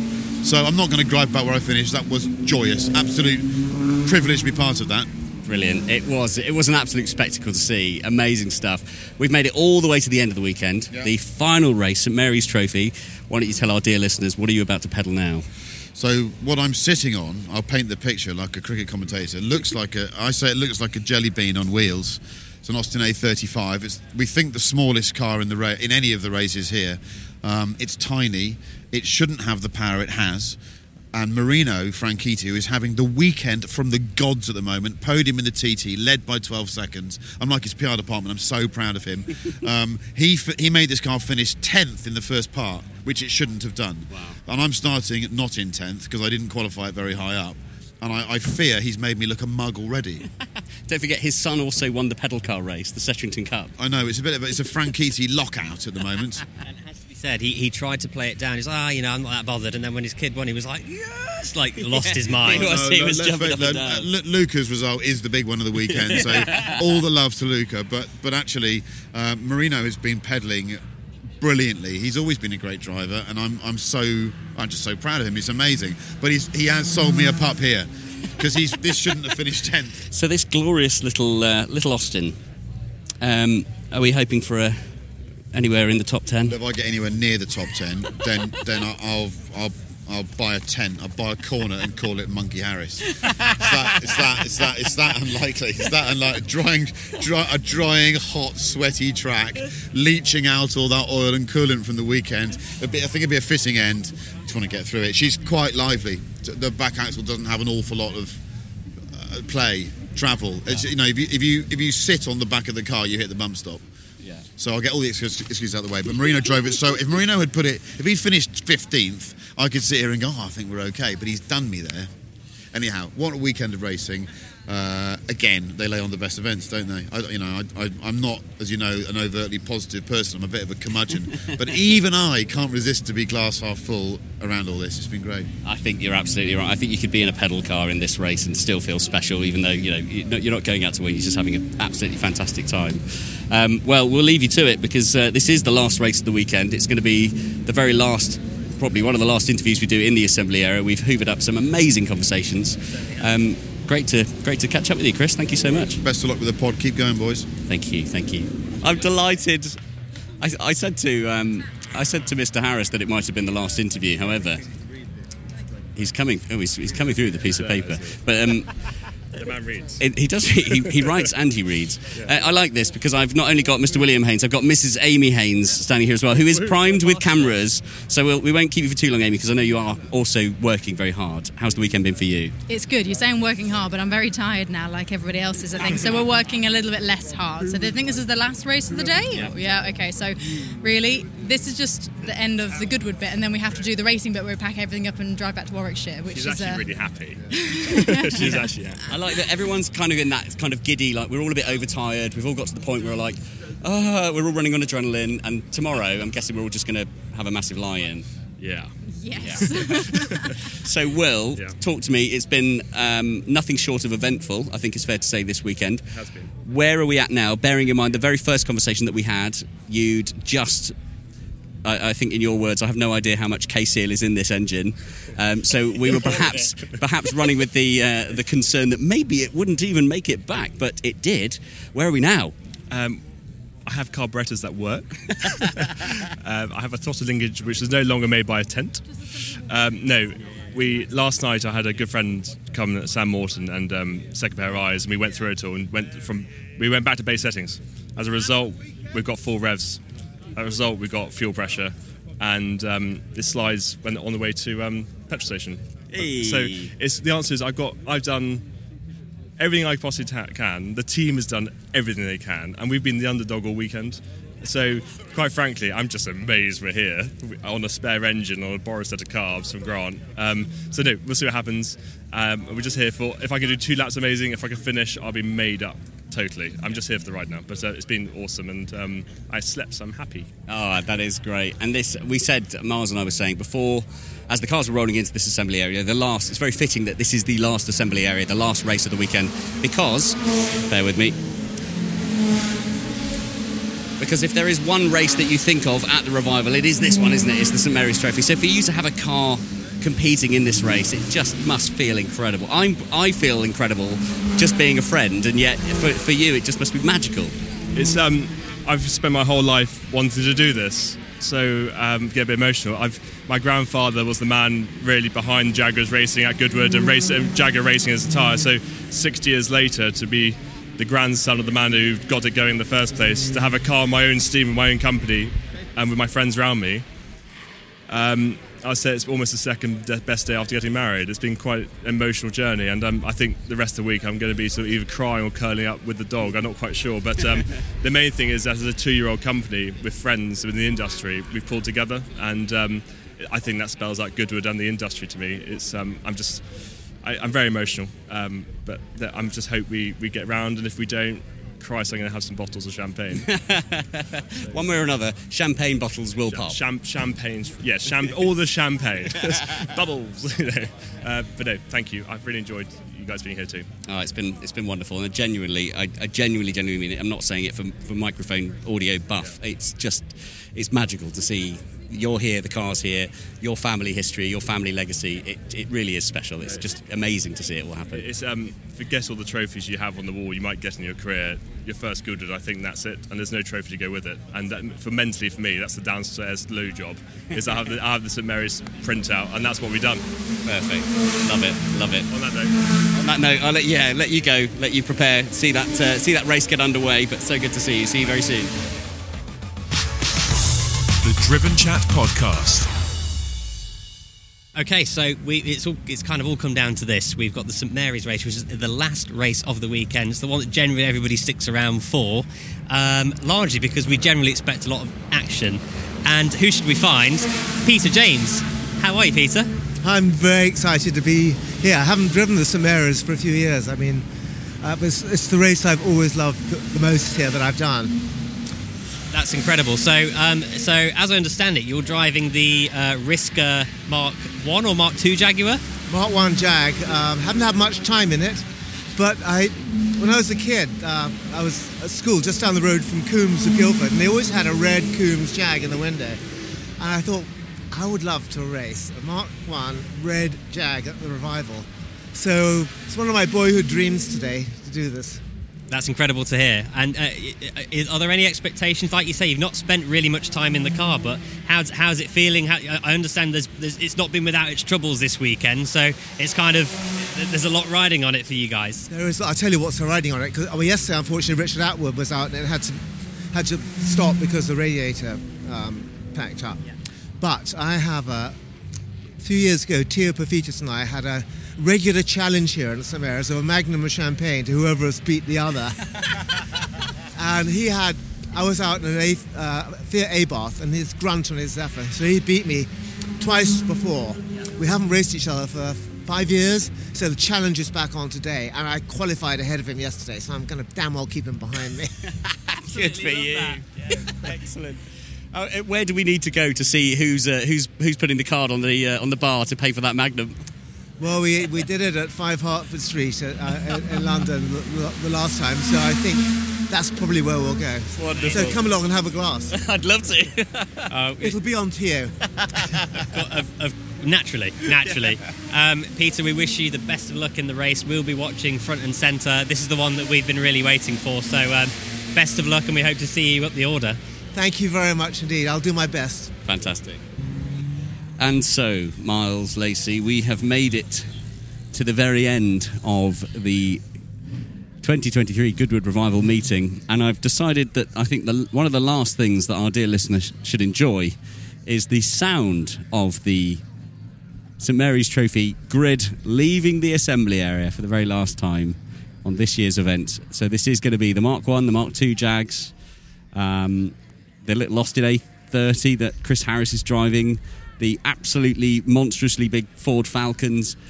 This is uh, this is going to be quite an incredible noise, and I think what a what uh, what better way to end this mammoth podcast. Yeah, I, we, we were actually just discussing that we've managed to, we've done so well, uh, if we do say so ourselves, with uh, the interviews that we've got over the last three days in, in, in typical poetic fashion. The sun is setting across Goodwood. Um, the St Mary's race is the final one. We've spoken to all of our favourite racing drivers. We've seen some fantastic cars. I think to summarise as well, this weekend it's been um, it's been quite the mammoth feat, isn't it? You say you know we have had a great weekend. I think we have done very well. We've spoken to some amazing people, and it never ever ceases to amaze me at just how special this event is. You know, I, I, I must admit. I came in on Friday morning feeling slightly apprehensive because, as, I, as, as I've said time and time again, with this episode, with previous episodes just like this, it's so hard to make a plan. It, uh, in fact, that's that's an understatement. It is impossible to make a plan. You can't really confirm timings. You can't really confirm who you're going to interview, what you're going to say, what you're going to talk about, what's the weather going to be like. All of it is just run and gun. It's it's just a case that we have to purely make it up as we go along. But here we are. We've done it. And again, I've been reminded. I don't know about you, but I've been reminded at just how special this event is. Yeah, I mean, special is, is kind of is not the word, is it? Really, um, it, it for us, you know, we know a great. We're very fortunate to know a great many people that compete in it and have done for many years. It means a lot to so many people. I think, and uh, by proxy, it means a lot. It means a lot to us, and um, we. I don't think we ever really come away from it going, "Wow, that was pretty bang average," do we? We just go, uh, "Right, so we've got to wait twelve months for this again." Yeah, it's so true. Uh, I counted on my fingers before going to bed last night that it is about seven months, I think, until the members' meeting, which is it just feels far too far away, doesn't it? It, it absolutely does. Um, we, you know, we love coming here. It would appear that, uh, you know, in, in terms of the thousands of spectators that continue to come here year on year, uh, becomes quite a community-driven thing. And um, you know, uh, what we do love at the end of it, aside from everything else that's going on, is we see some exciting racing. We see cars that we're never really used to seeing out in the open, driven in a fashion that's, you know, um, I don't know how to describe it. It- It's just it's chaotic. I think, um, judging by the last race as well, chaotic was was the understatement because it would appear that everybody crashed at turn one. absolutely, absolutely. Well, we're going to leave you, dear listener, with, as I say, the sounds of the St Mary's Trophy departing the assembly area. That leaves us also just to say a massive thank you. If you've made it this far, then you've made it to the end. And this has been a mammoth episode. But it leaves us to say a huge thank you. Thank you if you have stuck with us to the very end. A huge thank you as well to our audio producer, Tom, who has essentially been the man that's put this together. Miles and I have um, the relatively easy task. It comes with its challenges, but in comparison, the relatively easy task of running around and putting on a smiley face and then encouraging some friendly chats, which we've done. But Tom, a huge thank you to you for putting this together. If you, dear listener, have enjoyed this, then our one and only request is that if you could leave us a lovely, nice review wherever you're listening to this particular episode. If you're on Apple Podcasts, a five star review and some nice words does wonderful things for us and for our algorithm that we don't understand. So, yeah, if you could do that. And of course, if you know somebody that would enjoy this episode, if you've listened to this and thought, blimey, my mate Dave or Sharon or Brenda or Clive would enjoy this. Or even Karen. Or even Karen. Karen's like our podcast. I can say that with authority. Um, why not send them the link and just say, have a listen to this? Whether you listen to it in one big hit over three parts, to and from work throughout the week, we don't care. As long as you listen and you enjoy it, that's all that matters. And uh, for as long as you keep enjoying it, we'll keep making it. We'll, we, we will indeed. Um, you'll keep uh, tea in our mugs and the lights on and the heating on, so thank you. Absolutely. Ladies and gentlemen, thank you so much for listening to the Sounds of the Goodwood Revival 2023. We will leave you now with, as promised, the sound of, uh, or the cacophony of many racing cars leaving the assembly area at the St Mary's Trophy, the last race of this weekend. And we look forward to bringing you another episode in the not too distant future.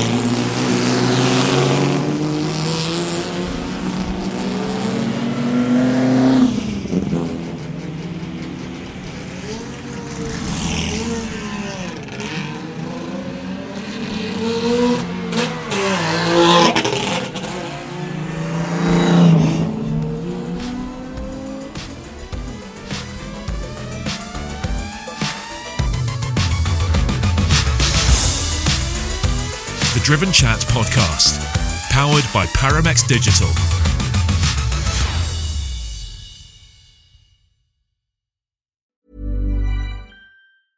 Even when we're on a budget, we still deserve nice things. Quince is a place to scoop up stunning high-end goods for 50 to 80% less than similar brands. They have buttery soft cashmere sweaters starting at $50, luxurious Italian leather bags, and so much more. Plus, Quince only works with factories that use safe, ethical, and responsible manufacturing. Get the high-end goods you'll love without the high price tag with Quince. Go to quince.com slash style for free shipping and 365-day returns. Oh, wow. You've made it to the end. The very end. And it's John Marcar here again, reminding you that this podcast, the Driven Chat podcast, has now run its course and has come to an end. To find a new format, search the Driven podcast in your preferred podcast app or head on over to the website driven.site to find some quick and easy links through to the new episodes in the new formats on your preferred apps. Thanks. Bye.